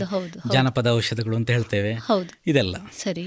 ಎರಡನೇದ್ದು. ಮೂರನೇದ್ದು ಭಾರತೀಯ ಜೀವನ ಪದ್ಧತಿ. ನಾವು ಬದುಕುವ ರೀತಿ ಇದೆ ಅಲ್ವಾ? ಅದು. ಇದು ಮೂರನ್ನು ಹೇಗೆ ಅಂತ ಸ್ವಲ್ಪ ವಿವರದಲ್ಲಿ ಹೇಳ್ತೇನೆ. ಸರಿ ಸರ್ ಸರಿ. ಮೊದಲನೇದು ಭಾರತೀಯ ಆಹಾರ ಪದ್ಧತಿ. ನಮ್ಮ ಈ ಆಹಾರ ಪದ್ಧತಿಯಲ್ಲಿ ಒಂದು ದೊಡ್ಡ ವಿಶೇಷತೆ ಇದೆ. ಅದೇನು ಅಂತೇಳಿ ಸಾಮಾನ್ಯ ಈ ವೈರಾಣು ರೋಗಗಳು ಯಾವುದೆಲ್ಲ ನಮ್ಮನ್ನು ಬಂದು ಹೀಗೆ ತೊಂದರೆ ಕೊಡ್ತದೆ ಅದೆಲ್ಲದಕ್ಕೂ ಕೂಡ ಸಾಂಕ್ರಾಮಿಕವಾಗಿ ಹರಡುವಾಗ ಬೇರೆ ಬೇರೆ ಕೆಲವೊಂದು ಕಾಮನ್ ಲಕ್ಷಣಗಳು ಅಂತ ಇರ್ತದೆ. ಈ ಕೊರೋನಾ ವೈರಸ್ಸಿಗೆ ಸಂಬಂಧಪಟ್ಟ ಹಾಗೆ ಅದು ಮೊದಲ ಸಾರ್ಸ್ ಇರಲಿ ಅಥವಾ ಮೊದಲ ಯಾವುದೇ ಅದಕ್ಕೆ ಸಂಬಂಧಪಟ್ಟ ಅದರ ವಂಶದ ವೈರಾಣುಗಳಲ್ಲಿ ಎಲ್ಲ ರೆಸ್ಪಿರೇಟರಿ ಸಿಸ್ಟಮ್ಗೆ ಎಫೆಕ್ಟ್ ಮಾಡೋದು. ಸರಿ. ಆ ರೆಸ್ಪಿರೇಟರಿ ಸಿಸ್ಟಮ್ಗೆ ಇಫೆಕ್ಟ್ ಮಾಡಿದ ತಕ್ಷಣ ಈ ವೈರಾಣು ನಮಗೆ ತೊಂದರೆಗಳು ಜ್ವರ ಶೀತ ಇದೆಲ್ಲ ಕಾಮನ್ ಆಗಿ ಎಲ್ಲ ಇಂಥ ಎಪಿಡೆಮಿಕಲ್ಲಿ ಇದು ಪ್ಯಾಂಡಮಿಕ್ ಆಯಿತು. ಪ್ಯಾಂಡಮಿಕ್ ಅಂತ ಕನ್ಸಿಡರ್ ಆಯಿತು. ಅದು ಇನ್ನು ಮುಂದೆ ಉಳ್ಕೊಂಡ್ರೆ ಅದಕ್ಕೆ ಎಂಡೆಮಿಕ್ ಅಂತ ಹೇಳೋದು. ಸರಿ. ಈ ಚಿಕ್ಕ ರೀತಿಯಲ್ಲಿದ್ದಾಗ ಒಂದು ಸೀಮಿತ ಪ್ರದೇಶದಲ್ಲಿದ್ದಾಗ ಎಪಿಡೆಮಿಕ್ ಆಗಿರ್ತದೆ. ಹೌದು. ಆಮೇಲೆ ಇಡೀ ವಿಶ್ವದಂತ ಆದ್ಯಂತ ಸ್ಪ್ರೆಡ್ ಆದಾಗ ಅದಕ್ಕೆ ಪ್ಯಾಂಡಮಿಕ್ ಅಂತ ಹೇಳೋದು. ಇದಿನ್ನು ಸ್ವಲ್ಪ ಸ್ವಲ್ಪ ಇನ್ನು ನಿರಂತರವಾಗಿ ಉಳ್ಕೊಂಡ್ರೆ ಸ್ವಲ್ಪ ಪ್ರಮಾಣದಲ್ಲಿ ಉಳ್ಕೊಳ್ತದೆ. ಇಂಥ ಕಾಯಿಲೆಗಳು ಹೀಗೆ ಬಂದಾಗ ನಿರಂತರವಾಗಿ ಸ್ವಲ್ಪ ಸಮಯ ಇದ್ದೇ ಇರ್ತದೆ. ಅದಕ್ಕೆ ಎಂಡೆಮಿಕ್ ಅಂತ ಹೇಳೋದಾಗ ಸರಿ. ಹಾಗಾಗಿ ಈ ಕಾಯಿಲೆಯಲ್ಲಿ ಈ ಕೋವಿಡ್ ನೈನ್ಟೀನ್ ಯಾವುದಿದೆ? ಇದರ ವಿಷಯಕ್ಕೆ ಸಂಬಂಧಪಟ್ಟ ಹಾಗೆ ರೆ ಜ್ವರ ಶೀತ ಮೈಕೈ ನೋವು ಕೆಮ್ಮು ಇದೆಲ್ಲ ಕಾಮನ್ ಆಗಿರುವಂಥದ್ದೇ. ರೆಸ್ಪಿರೇಟರಿ ಸಿಸ್ಟಮನ್ನು ಮುಖ್ಯವಾಗಿ ಅಂದರೆ ಶ್ವಾಸಕೋಶವನ್ನು ಇದು ಮುಖ್ಯವಾಗಿ ಟಾರ್ಗೆಟ್ ಮಾಡ್ತದೆ ಈ ವೈರಾಣು. ಹೌದು ಅದು ಕೋವಿಡ್ ಒಂದು ಪಾರ್ಟ್ ಒಂದಿರಲಿ ಹೌದು. ಪಾರ್ಟ್ ಟೂ ಇರಲಿ ಅಥವಾ ಒಂದು ವೇಳೆ ಮುಂದೆ ಬರೋದಿದ್ರೆ ಮೂರನೇ ಇದ್ದಿರಲಿ ಹೌದು ಹೌದು. ಇದೆಲ್ಲ ಟಾರ್ಗೆಟ್ ಮಾಡ್ತಾ ಇರೋದು ನಮ್ಮ ಶ್ವಾಸಕೋಶವನ್ನು. ಸರಿ. ಹಾಗಾಗಿ ಅದಕ್ಕೆ ಸಂಬಂಧಪಟ್ಟ ಹಾಗೆ ಏನೋ ಸೊಲ್ಯೂಷನ್ ಬೇಕಲ್ವಾ? ಹೌದು. ಪ್ರಕೃತಿದತ್ತವಾಗಿ ನೀವು ಈಗ ಅಲೋಪತಿಯ ವೈದ್ಯಕೀಯ ಪದ್ಧತಿಯಲ್ಲಿ ಈ ಆ್ಯಂಟಿ ವೈರಲ್ ಮೆಡಿಸಿನ್ಸ್ ಅಂತ ಹೇಳುವಂಥದ್ದು ಬಹಳ ಬೆರಳೆಣಿಕೆ ಎದ್ದಿರೋದು. ಸರಿ. ಅದಕ್ಕೆ ಕಾರಣ ಇದೆ. ಅಂದರೆ ವಿಜ್ಞಾನ ಹಿನ್ನಡೆ ಅಂತ ಹಾಗಲ್ಲ. ಹೌದು. ಅದಕ್ಕೆ ಏನು ಕಾರಣ ಅಂತ ಹೇಳಿದರೆ ನೀವು ಒಂದು ಫಾರ್ಮಿನ ವೈರಾಣುವಿಗೆ ಸಂಶೋಧನೆ ಎಲ್ಲ ಮಾಡಿ ಅದೊಂದು ಔಷಧ ಹೊರಗಡೆ ಬರ್ತದೆ ಅಂತ ಆಗುವಾಗ ಆ ವೈರಾಣು ಮ್ಯೂಟೇಷನ್ ಆಗಿ ರೂಪಾಂತರಗೊಂಡು ಇನ್ನೊಂದು ರೂಪದಲ್ಲಿ ಬರ್ತದೆ. ಆಗ ಅದಕ್ಕೆ ಆ ಮೊದಲಿನ ಔಷಧ ಕೆಲಸ ಮಾಡೋದು. ಹೊಸ ಔಷಧ ಬೇಕು. ಸರಿ. ಅದು ಆ ಮೊದಲು ಬಂದದ್ದು ಮತ್ತೆ ಪುನಃ ಬರೋದಿಲ್ಲ ಅಥವಾ ಸ್ವಲ್ಪ ಪ್ರಮಾಣದಲ್ಲಿ ಉಳಿಲಬಹುದು. ಹೌದು ಹೌದು. ಈಗ ಐಡೆಂಟಿಫೈ ಆಗಿರುವಂಥ ವೈರಾಣುಗಳು ಅರವತ್ತು ಸಾವಿರಕ್ಕಿಂತ ಹೆಚ್ಚಿದೆ. ಸರಿ. ನಮ್ಮ ವಾತಾವರಣದಲ್ಲಿ. ಅರವತ್ತು ಸಾವಿರಕ್ಕಿಂತ ಹೆಚ್ಚು. ಹೌದು. ಅದರಲ್ಲಿ ಕೊರೋನಾ ವೈರಸ್ ಒಂದು. ಒಂದು ಹೌದು. ಹಾಗಾಗ ಹಾಗಾದಾಗ ಈ ವೈರಾಣುಗಳು ಒಂದೊಂದು ವರ್ಷ ಒಂದೊಂದು ಎದ್ದೇಳ್ತದೆ. ಹಾಗೆ ನಿಮಗೆ ಅದು ಪ್ರತಿ ವರ್ಷ ಜನರನ್ನೆಲ್ಲ ಸಾಮೂಹಿಕವಾಗಿ ಅಟ್ಯಾಕ್ ಮಾಡೋದು ಹಾಗೆ. ಹೌದು. ಯಾಕೆಂತ ಹೇಳಿದ್ರೆ ಕಳೆದ ವರ್ಷ ಬಂದದ್ದು ಈ ವರ್ಷ ಅಟ್ಯಾಕ್ ಮಾಡೋದಲ್ಲ. ಹಾಗೆ ಎಲ್ರಿಗೂ ಪ್ರತಿ ವರ್ಷ ವೈರಲ್ ಫೀವರ್ ಸುಮಾರು ಜನರಿಗೆ ಬಂದ್ಬಿಡ್ತದೆ ಹೌದು ಬೇರೆ ಬೇರೆ ರೀತಿಯ ವೈರಲ್ ಸರಿ. ಹಾಗಾಗಿ ಪ್ರತಿ ವರ್ಷ ಕೂಡ ಸ್ವಲ್ಪ ಸ್ವಲ್ಪ ಜನರಿಗೆಲ್ಲ ಎಫೆಕ್ಟ್ ಆಗ್ತಾ ಇರ್ತದೆ ಮನೆಯಲ್ಲಿ ಕೆಲವರಿಗೆಲ್ಲ ಬರ್ತದೆ ಹೀಗೆ ಆಗ್ತಾ ಇರ್ತದೆ. ಸರಿ. ಅದರಿಂದ ಔಷಧ ಬರುವುದಿಲ್ಲ ಹೊರಗಡೆಗೆ. ಹಾಗಾಗಿ ಈ ಕೆಮಿಕಲ್ ಮೆಡಿಸಿನ್ಸ್ ಅಥವಾ ಸಿಂಥೆಟಿಕ್ ಮೆಡಿಸಿನ್ ಅಂತ ಏನು ಹೇಳ್ತೇವೆ ರಾಸಾಯನಿಕವಾಗಿ ತಯಾರಾಗುವ ಈ ಎಲೋಪತಿ. ಔಷಧಗಳು ಅದು ಬೆರಳೆಣಿಕೆಯಷ್ಟು ಕೂಡ ಇಲ್ಲ. ಸರಿ. ಪ್ರಬಲ ಮೆಡಿಸಿನ್ ಬರೋದಕ್ಕಿಂತ ಮೊದಲೇ ಆ ಕಾಯಿಲೆ ನಶಿಸಿ ಹೋಗಿ ಆಗಿರ್ತದೆ. ಹೌದು ಹೌದು. ಆಗ ಔಷಧ ಹೊರಗಡೆ ಬರೋದಿಲ್ಲ ಹೌದು. ಆದರೆ ಆಯುರ್ವೇದದಲ್ಲಿ ಹಾಗಲ್ಲ. ಸರಿ. ಆಯುರ್ವೇದದಲ್ಲಿ ಅನೇಕ ಔಷಧೀಯ ಸಸ್ಯಗಳಿಗೆ ಆ್ಯಂಟಿವೈರಲ್ ಆ್ಯಕ್ಷನ್ ಇದೆ. ಕೇವಲ ಔಷಧಿ ಸಸ್ಯಗಳು ಮಾತ್ರ ಅಲ್ಲ ನಮ್ಮ ತರಕಾರಿಗಳಲ್ಲಿ ಕೂಡ ಅನೇಕ ತರಕಾರಿಗಳಿಗೆ ಕ್ಯಾರೆಟಿಗಿದೆ ಅಥವಾ ತಿನ್ನುವ ಹಣ್ಣುಗಳಲ್ಲಿ ದಾಳಿಂಬೆಗಿದೆ ಆ್ಯಂಟಿವೈರಲ್ ಆ್ಯಕ್ಷನ್ ಸರಿ. ಅದು ಕೋವಿಡ್ ನೈನ್ಟೀನಿಗೆ ವರ್ಕ್ ಆಗ್ತದೆ ಅಂತ ಹಾಗಲ್ಲ. ಸಾಮಾನ್ಯವಾಗಿ ಬೇರೆ ಬೇರೆ ವೈರಾಣುಗಳ ಮೇಲೆ ಅಂತ ಆ್ಯಕ್ಷನ್ ಇದೆ ಅಂತ ಸಸ್ಯಗಳಿಗೆ. ಇನ್ನು ನಮ್ಮ ಮನೆ ಒಳಗಡೆ ಬಂದರೆ ಔಷಧೀಯ ಸಾಮ್ರಾಜ್ಯ ಎಲ್ಲಿರುವುದು ಅಂತ ಅಡುಗೆ ಕೋಣೆಯಲ್ಲಿ. ಹೌದು. ಅಡುಗೆ ಕೋಣೆಯಲ್ಲಿ ನೀವು ಸಾಂಬಾರ ಪದಾರ್ಥಗಳನ್ನು ನೋಡಿದರೆ ಅದರಲ್ಲಿ ಹೆಚ್ಚಿನ ಬಹುತೇಕ ಎಲ್ಲ ಸಾಂಬಾರ ಪದಾರ್ಥಗಳಿಗೆ ಆ್ಯಂಟಿವೈರಲ್ ಆ್ಯಕ್ಷನ್ ಇದೆ. ಸರಿ. ಇದು ಅನೇಕ ಸಂಶೋಧನೆಗಳು ನಡೆದಿರುವಂಥದ್ದು ಇದರ ಬಗ್ಗೆ. ಅದರಲ್ಲಿ ನೀವು ನೋಡಿ ಎಳ್ಳು ಎಳ್ಳು ತಗೊಳ್ಳಿ ಸಾಸಿವೆ ಜೀರಿಗೆ ತಂಬರಿ ಆಮೇಲೆ ಶುಂಠಿ ಅರಸಿನ. ಲವಂಗ ದಾಲ್ಚಿನ್ನಿ ಬೆಳ್ಳುಳ್ಳಿ ಈರುಳ್ಳಿ. ಏನೆಲ್ಲ ಹಿಂಗು ಅಡಿಗೆ ಕೋಣೆಯಲ್ಲಿ ಯಾವುದೆಲ್ಲ ಸಾಂಬಾರ ಪದಾರ್ಥಗಳಿದೆ ಬಹುತೇಕ ಹೆಚ್ಚಿನದಕ್ಕೂ ಕೂಡ ಆಂಟಿವೈರಲ್ ಆಕ್ಷನ್ ಇದೆ. ಒಂದು ವೈರಸ್ ಸಂಬಂಧಪಟ್ಟ. ಒಂದು. ಹೌದು. ಈ ಎಲ್ಲ ಸಾಂಬಾರ ಪದಾರ್ಥಗಳಿಗೆ ಡೈಜೆಷನ್ ಅನ್ನ ಸರಿ ಮಾಡುವಂಥ ಗುಣ ಕೂಡ ಇದೆ. ಅಂದರೆ. ವಾಂತಿಗೂ ಹೆಲ್ಪ್ ಮಾಡ್ತದೆ. ಈಗ ಏಲಕ್ಕಿ ವಾಂತಿಗೆ ಕಡಿಮೆ ಮಾಡ್ಲಿಕ್ಕೆ ಅನುಕೂಲ ಮಾಡಿಕೊಡ್ತದೆ. ಮೆಂತೆ ಮತ್ತು ಜಾಯಿಕಾಯಿ ಬೇದಿಯನ್ನು ಸರಿ ಮಾಡ್ಲಿಕ್ಕೆ ಅನುಕೂಲ ಮಾಡ್ತದೆ. ಹೀಗೆ ಈ ರೀತಿಯಲ್ಲಿ ಡೈಜೆಷನ್ ಅನ್ನು ಕರೆಕ್ಟ್ ಅಥವಾ ಜೀರಿಗೆ ಎಲ್ಲ ಅಥವಾ ಕೊತ್ತಂಬರಿ ಇದಕ್ಕೆಲ್ಲ ಹಸಿವೆ ಸರಿ ಮಾಡಿಕೊಳ್ಳುವಂಥ ಗುಣ. ಅಸಿಡಿಟಿಯನ್ನು ಕಡಿಮೆ ಮಾಡೋ ಗುಣ. ಇದೆಲ್ಲ ಇದೆ ಹೊಟ್ಟೆ ನೋವು ಕಡಿಮೆ ಮಾಡೋ ಗುಣ. ಇದೆಲ್ಲ ಇದೆ ಅಂತ ಹೇಳೋದು ಜನರಿಗೆಲ್ಲ ಗೊತ್ತಿದೆ. ಇದಲ್ಲದೆ ಜ್ವರವನ್ನು ಕಡಿಮೆ ಮಾಡಲಿ ಕೂಡ ಇದೆಲ್ಲ ಅನುಕೂಲ ಮಾಡ್ತದೆ ಸ್ವಲ್ಪ. ಆ ಗುಣ ಕೂಡ ಇದೆ. ಇದು ಎಲ್ಲದಕ್ಕಿಂತ ಮುಖ್ಯವಾಗಿ ಏನು ಅಂತ ಹೇಳಿದರೆ ರೆಸ್ಪಿರೇಟರಿ ಸಿಸ್ಟಮ್ನ ಮೇಲೆ ಇದಕ್ಕೆಲ್ಲ ತುಂಬ ಒಳ್ಳೆ ಪರಿಣಾಮವನ್ನು ಬೀರುವ ಒಂದು ಶಕ್ತಿ ಇದೆ. ಸರಿ ಅಂದರೆ ನೀವೀಗ ಯಾವುದೋ ದಾಲ್ಚಿನ್ನಿಯ ಸ್ವಲ್ಪ ಕಷಾಯ ಮಾಡಿ ತಗೊಳ್ಳಿ. ಶೀತ ಕೆಮ್ಮು ಸ್ವಲ್ಪ ಇದ್ದಾಗ ಕಡಿಮೆ ಆಗ್ತದೆ. ಶುಂಠಿ ಅನ್ನ ರಸವನ್ನು ಜೇನುತುಪ್ಪ ಒಟ್ಟಿಗೆ ತಗೊಳ್ಳಿ. ಕೆಮ್ಮು ಕಫ ಕಡಿಮೆ ಆಗ್ತದೆ. ನೀರುಳ್ಳಿಯ ರಸ ತಗೊಂಡು ಅದರಿಂದಲೂ ಕಡಿಮೆ ಆಗ್ತದೆ. ಹೀಗೆ ಎಲ್ಲ ಇಂಥ ಪದಾರ್ಥಗಳಿಗೆ ಲವಂಗಕ್ಕೂ ಇದೆ ದಾಲ್ಚಿನ್ನಿಗೆ ಇದೆ. ಆಮೇಲೆ ಯಾವುದೆಲ್ಲ ಅರಿಶಿನ ಅರಿಶಿನಕ್ಕಿದೆ ಹೌದು ಹೌದು ಕಾಳು ಮೆಣಸಿಗಿದೆ ಸರಿ. ಎಲ್ಲವೂ ಕೂಡ ರೆಸ್ಪಿರೇಟರಿ ಸಿಸ್ಟಮ್ನ ಮೇಲೆ ತುಂಬ ಒಳ್ಳೆ ಆಕ್ಷನ್ ಇರುವಂಥ ಔಷಧಿ ಇದು. ಸರಿ. ಹಾಗಾದರೆ ತಕ್ಷಣ ಒಂದು ಯಾವುದು ಕಾಳುಮೆಣಸನ್ನು ಉಪಯೋಗಿಸಿದ ತಕ್ಷಣ ಕೋವಿಡ್ ಓಡಿ ಹೋಗ್ತದೆ ಅಂತ ಹೇಳಿದ್ರೆ ಇಲ್ಲ. ಸರಿ. ಅಥವಾ ಒಂದು ಬೇರೊಂದು ವೈರಾಣು ರೋಗ ಅದರಿಂದ ಕಡಿಮೆ ಆಗ್ತದೆ ಅಂತ ಹೇಳಿ ನೇರವಾಗಿ ಆಗೋದಿಲ್ಲ. ಸರಿ. ಆದರೆ ಹನಿಗೂಡಿ ಹಳ್ಳ ಅಂತ ಹೇಳ್ತಾರೆ ಹೌದು, ಹೌದು. ಹಾಗೆ ಎಲ್ಲ ಸೇರಿಕೊಂಡಾಗ ಸರಿ. ಸಹಜವಾಗಿ ನಮಗೆ ಆ ಆ ಒಂದು ಆ್ಯಕ್ಷನ್ ನಮ್ಮ ದೇಹದಲ್ಲಿ ಬಿಲ್ಡಪ್ ಆಗ್ತದೆ. ಸರಿ. ಆದ್ದರಿಂದಾಗಿ ಪ್ರತಿ ವರ್ಷ ಭಾರತದಲ್ಲಿ ಬೇರೆಲ್ಲ ಕಡೆ ಸತ್ರು ಕೂಡ ವೈರಾಣು ರೋಗದಿಂದ ಭಾರತೀಯರು ವೈರಾಣು ರೋಗದಿಂದ ಸಾಯುವುದಿಲ್ಲ. ಸರಿ ಹಾಗಾದ್ರೆ ಅಲ್ಲಿ ಕೂಡ ಸ್ಪೈಸಸ್ ಯೂಸ್ ಮಾಡ್ತಾರಲ್ವ ಅಂತ ಪ್ರಶ್ನೆ ಬರ್ತದೆ. ಹೌದು.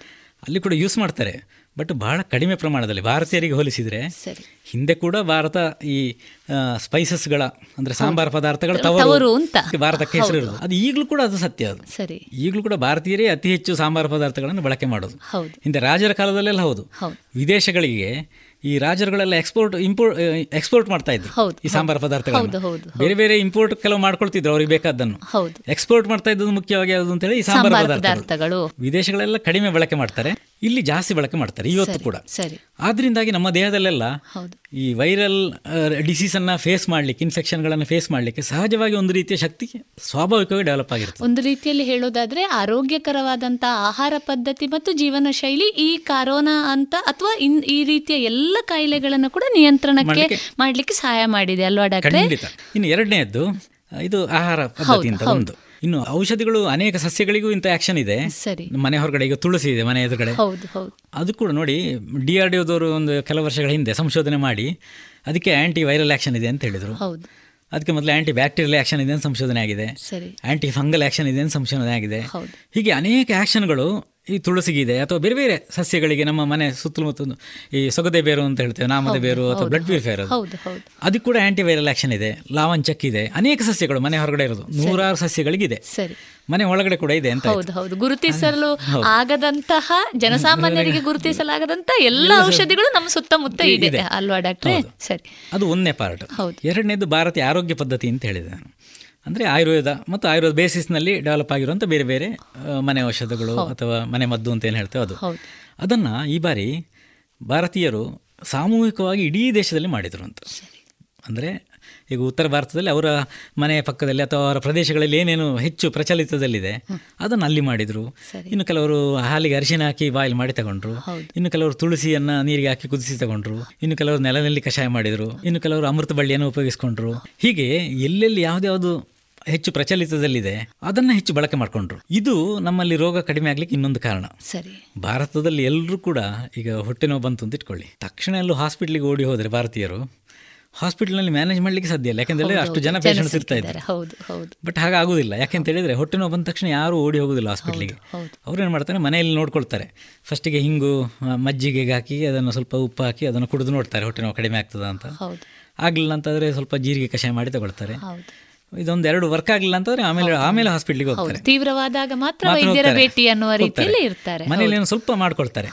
ಅದು ಯಾವುದೇ ತೊಂದರೆ ಇದ್ರೂ ಹಾಗೆ. ಭಾರತದಲ್ಲಿ ಯಾವುದೇ ಪ್ರಾಬ್ಲಮ್ ಇದ್ದಾಗ ಕೂಡ ಈ ರೀತಿಯಲ್ಲಿ ಮನೆಮದ್ದುಗಳನ್ನು ಮಾಡೋದು ಮೊದಲಿನ ಅಭ್ಯಾಸ. ಅದು ಈ ಬಾರಿ ಕೇಂದ್ರ ಸರ್ಕಾರ ಕೂಡ ಅದಕ್ಕೆ ಸ್ವಲ್ಪ ಹೆಚ್ಚು ಒತ್ತು ಕೊಟ್ಟದ್ರಿಂದಾಗಿ ಇನ್ನೂ ಹೆಚ್ಚಿನ ರೀತಿಯಲ್ಲಿ ಎಲ್ಲರೂ ಮಾಡಿದರು. ಸರಿ. ಅಂದರೆ ಅದು ಅದರಲ್ಲಿ ಕಾಸ್ಟ್ ಕ್ರೀಡು ಎಲ್ಲ ಯಾವುದೂ ಇಲ್ಲ. ಎಲ್ಲವನ್ನು ದಾಟಿ ಎಲ್ಲರೂ ಸಾಮೂಹಿಕವಾಗಿ ಮಾಡಿದರು. ಅದು ಎರಡನೇ ಮುಖ್ಯ ಕಾರಣ ಆಯಿತು. ಮೂರನೆಯದ್ದು ನಮ್ಮ ಜೀವನ ಶೈಲಿ. ಈ ಜೀವನ ಶೈಲಿಯಲ್ಲಿ ಹೇಗೆ ಅಂತ ಹೇಳಿದರೆ ನಮ್ಮ ಮಕ್ಕಳು ಭಾರತದಲ್ಲಿ ಮಕ್ಕಳೆಲ್ಲ ಅವರ ಬೆಳೆಯುವ ರೀತಿ ನೋಡಿ ಅವರೆಲ್ಲ ಪ್ರಕೃತಿಗೆ ಒಡ್ಡಿಕೊಂಡು ಬೆಳೆಯೋದು. ಹಾಗಾದರೆ ಅಲ್ಲಿ ವಿದೇಶಗಳಲ್ಲೂ ಗಾಳಿ ಬೆಳಕಲ್ಲೇ ಇದೆ. ಅಲ್ಲಿ ಕೂಡ ಜನರು ಪ್ರಕೃತಿ ಒಡ್ಕೊಂಡೇ ಬೆಳೆಯೋದು. ಆದರೆ ಅಲ್ಲಿಗೂ ಇಲ್ಲಿಗೂ ತುಂಬ ವ್ಯತ್ಯಾಸ ಇದೆ. ಅಲ್ಲಿ ಕ್ಲೋಸ್ಡ್ ಅಟ್ಮಾಸ್ಫಿಯರ್ನಲ್ಲಿ ಬೆಳೆಯೋದು. ಅಂದರೆ ಈಗ ತರಕಾರಿ ತಗೊಳ್ಳೋದು ಅಂತ ಇಟ್ಕೊಳ್ಳಿ. ಇಲ್ಲೆಲ್ಲ ಎಲ್ಲೋ ಮಾರ್ಕೆಟಿಗೆ ತಾಲೂಕು ಹೆಡ್ ಕ್ವಾರ್ಟರ್ಸ್ಗೆ ಹೋಗ್ಬೋದು. ಅಥವಾ ಸಂತೆ ಇದ್ದರೆ ಅಲ್ಲಿಗೆ ಬರ್ತಾರೆ. ಯಾವುದು ದೊಡ್ಡ ನಗರ ಪ್ರದೇಶದಲ್ಲಿ ಆದರೂ ಕೂಡ ಈಗ ಬೆಂಗಳೂರಿನಂಥ ಪ್ರದೇಶ ಆದರೂ ಕೂಡ ಓಪನ್ ಮಾರ್ಕೆಟ್ನಲ್ಲೇ ಎಲ್ಲರೂ ತರಕಾರಿ ಎಲ್ಲ ಬೈ ಮಾಡೋದು. ಯಾರು ಕೂಡ ಮಾಲ್ಗಳಿಗೆ ಹೋಗೋದಿಲ್ಲ. ಹಾಗಾಗಿ ಅಲ್ಲಿ ವಿದೇಶಗಳಲ್ಲಿ ಹಾಗಲ್ಲ. ತರಕಾರಿ ತಗೊಳ್ಳಿಕ್ಕೆ ಮಾಲ್ಗಳಿಗೆ ಹೋಗ್ತಾರೆ. ಹಣ್ಣು ತಗೊಳ್ಳಿಕ್ಕೆ ಮಾಲ್ಗಳಿಂದಲೇ ತಗೊಳ್ಬೇಕಷ್ಟೇ. ಅಂದ್ರೆ ಎ ಸಿ ಹವಾನಿಯಂತ್ರಿತ ವ್ಯವಸ್ಥೆ ಎಲ್ಲಿದೆ? ಅಲ್ಲಿಂದಲೇ ಪರ್ಚೇಸ್ ಮಾಡೋದು ಸಂಸ್ಕರಿತಂತ ವ್ಯವಸ್ಥೆಯಲ್ಲಿ ಅದರಲ್ಲೇ ಎಲ್ಲ ಕ್ಲೋಸ್ಡ್ ಅಟ್ಮಾಸ್ಫಿಯರ್ ಅದ್ರ ಒಳಗಿರೋದು ಹೌದು. ಅದ್ರ ಒಳಗೆ ಈ ವೈರಾಣುಗಳೆಲ್ಲ ಸಾಮಾನ್ಯ ಆಗಿ ಮಲ್ಟಿಪ್ಲೈ ಆಗ್ತದೆ. ಅದು ಯಾವುದೇ ವೈರಾಣು ಇರಲಿ ಯಾವುದೇ ಬ್ಯಾಕ್ಟೀರಿಯಾ ಇರಲಿ ಎಲ್ಲೂ ಕೂಡ ಆ ಕೋ ಟೆಂಪರೇಚರ್ ಕೋಲ್ಡ್ ಇದ್ದು ಆ ಕ್ಲೋಸ್ಡ್ ಅಟ್ಮಾಸ್ಫಿಯರ್ನಲ್ಲಿ ಆಗಿ ಡೆವಲಪ್ ಆಗ್ತಾ ಹಾಗೆ ಅದಲ್ಲಿ ನೆಗೆಟಿವ್ ಆಗ್ತಾ ಹೋಗ್ತದೆ. ಇಲ್ಲಿ ಭಾರತದಲ್ಲಿ ಹಾಗಲ್ಲ. ಭಾರತದಲ್ಲಿ ಎಲ್ಲ ಹೊರಗಡೆಯಿಂದಲೇ ತರೋದು. ತರಕಾರಿಯನ್ನಿರಲಿ ದಿನಸಿ ಯಾವ್ದು ಅಕ್ಕಿ ಬೇಳೆಗಳು. ದವಸ ಧಾನ್ಯ ಇದನ್ನೆಲ್ಲ ಹೊರಗಡೆ ಶಾಪಿಂದಲೇ ತರ್ತೇವೆ ನಾವು. ಎ ಸಿ ಇರೋದನ್ನ ಯಾವುದು ಹೋಗಿ ತರೋದಿಲ್ಲ ಆ ವ್ಯವಸ್ಥೆಯೂ ಇಲ್ಲ. ಹಾಗಾಗಿ ಆಹಾರದ ಈ ರೀತಿಯಲ್ಲಿ ಆ ರೀತಿಯಲ್ಲಿ ಅಭ್ಯಾಸ ಆಗಿರ್ತದೆ ಭಾರತೀಯರಿಗೆ. ಓವರ್ ಸೆನ್ಸಿಟಿವ್ ಆಗೋದಿಲ್ಲ ಭಾರತೀಯರು. ಸರಿ. ಮಕ್ಕಳು ಇಲ್ಲಿ ನಮ್ಮ ಭಾರತದ ಮಕ್ಕಳನ್ನು ನೋಡಿ ಯಾವುದೇ ದೊಡ್ಡ ಸ್ಕೂಲ್ ಇರಲಿ ಎಷ್ಟೇ ದೊಡ್ಡ ಸ್ಕೂಲ್ ಇರಲಿ ಅಲ್ಲಿ ಯಾವುದು ಲಾನ್ ಹಾಕಿದ ಗ್ರೌಂಡ್ ಇರೋದಿಲ್ಲ ಮಕ್ಕಳಿಗೆ ಆಡಲಿಕ್ಕೆ. ಅಲ್ಲಿ ಮಣ್ಣಿನ ಗ್ರೌಂಡೇ ಇರೋದು. ಹೌದು.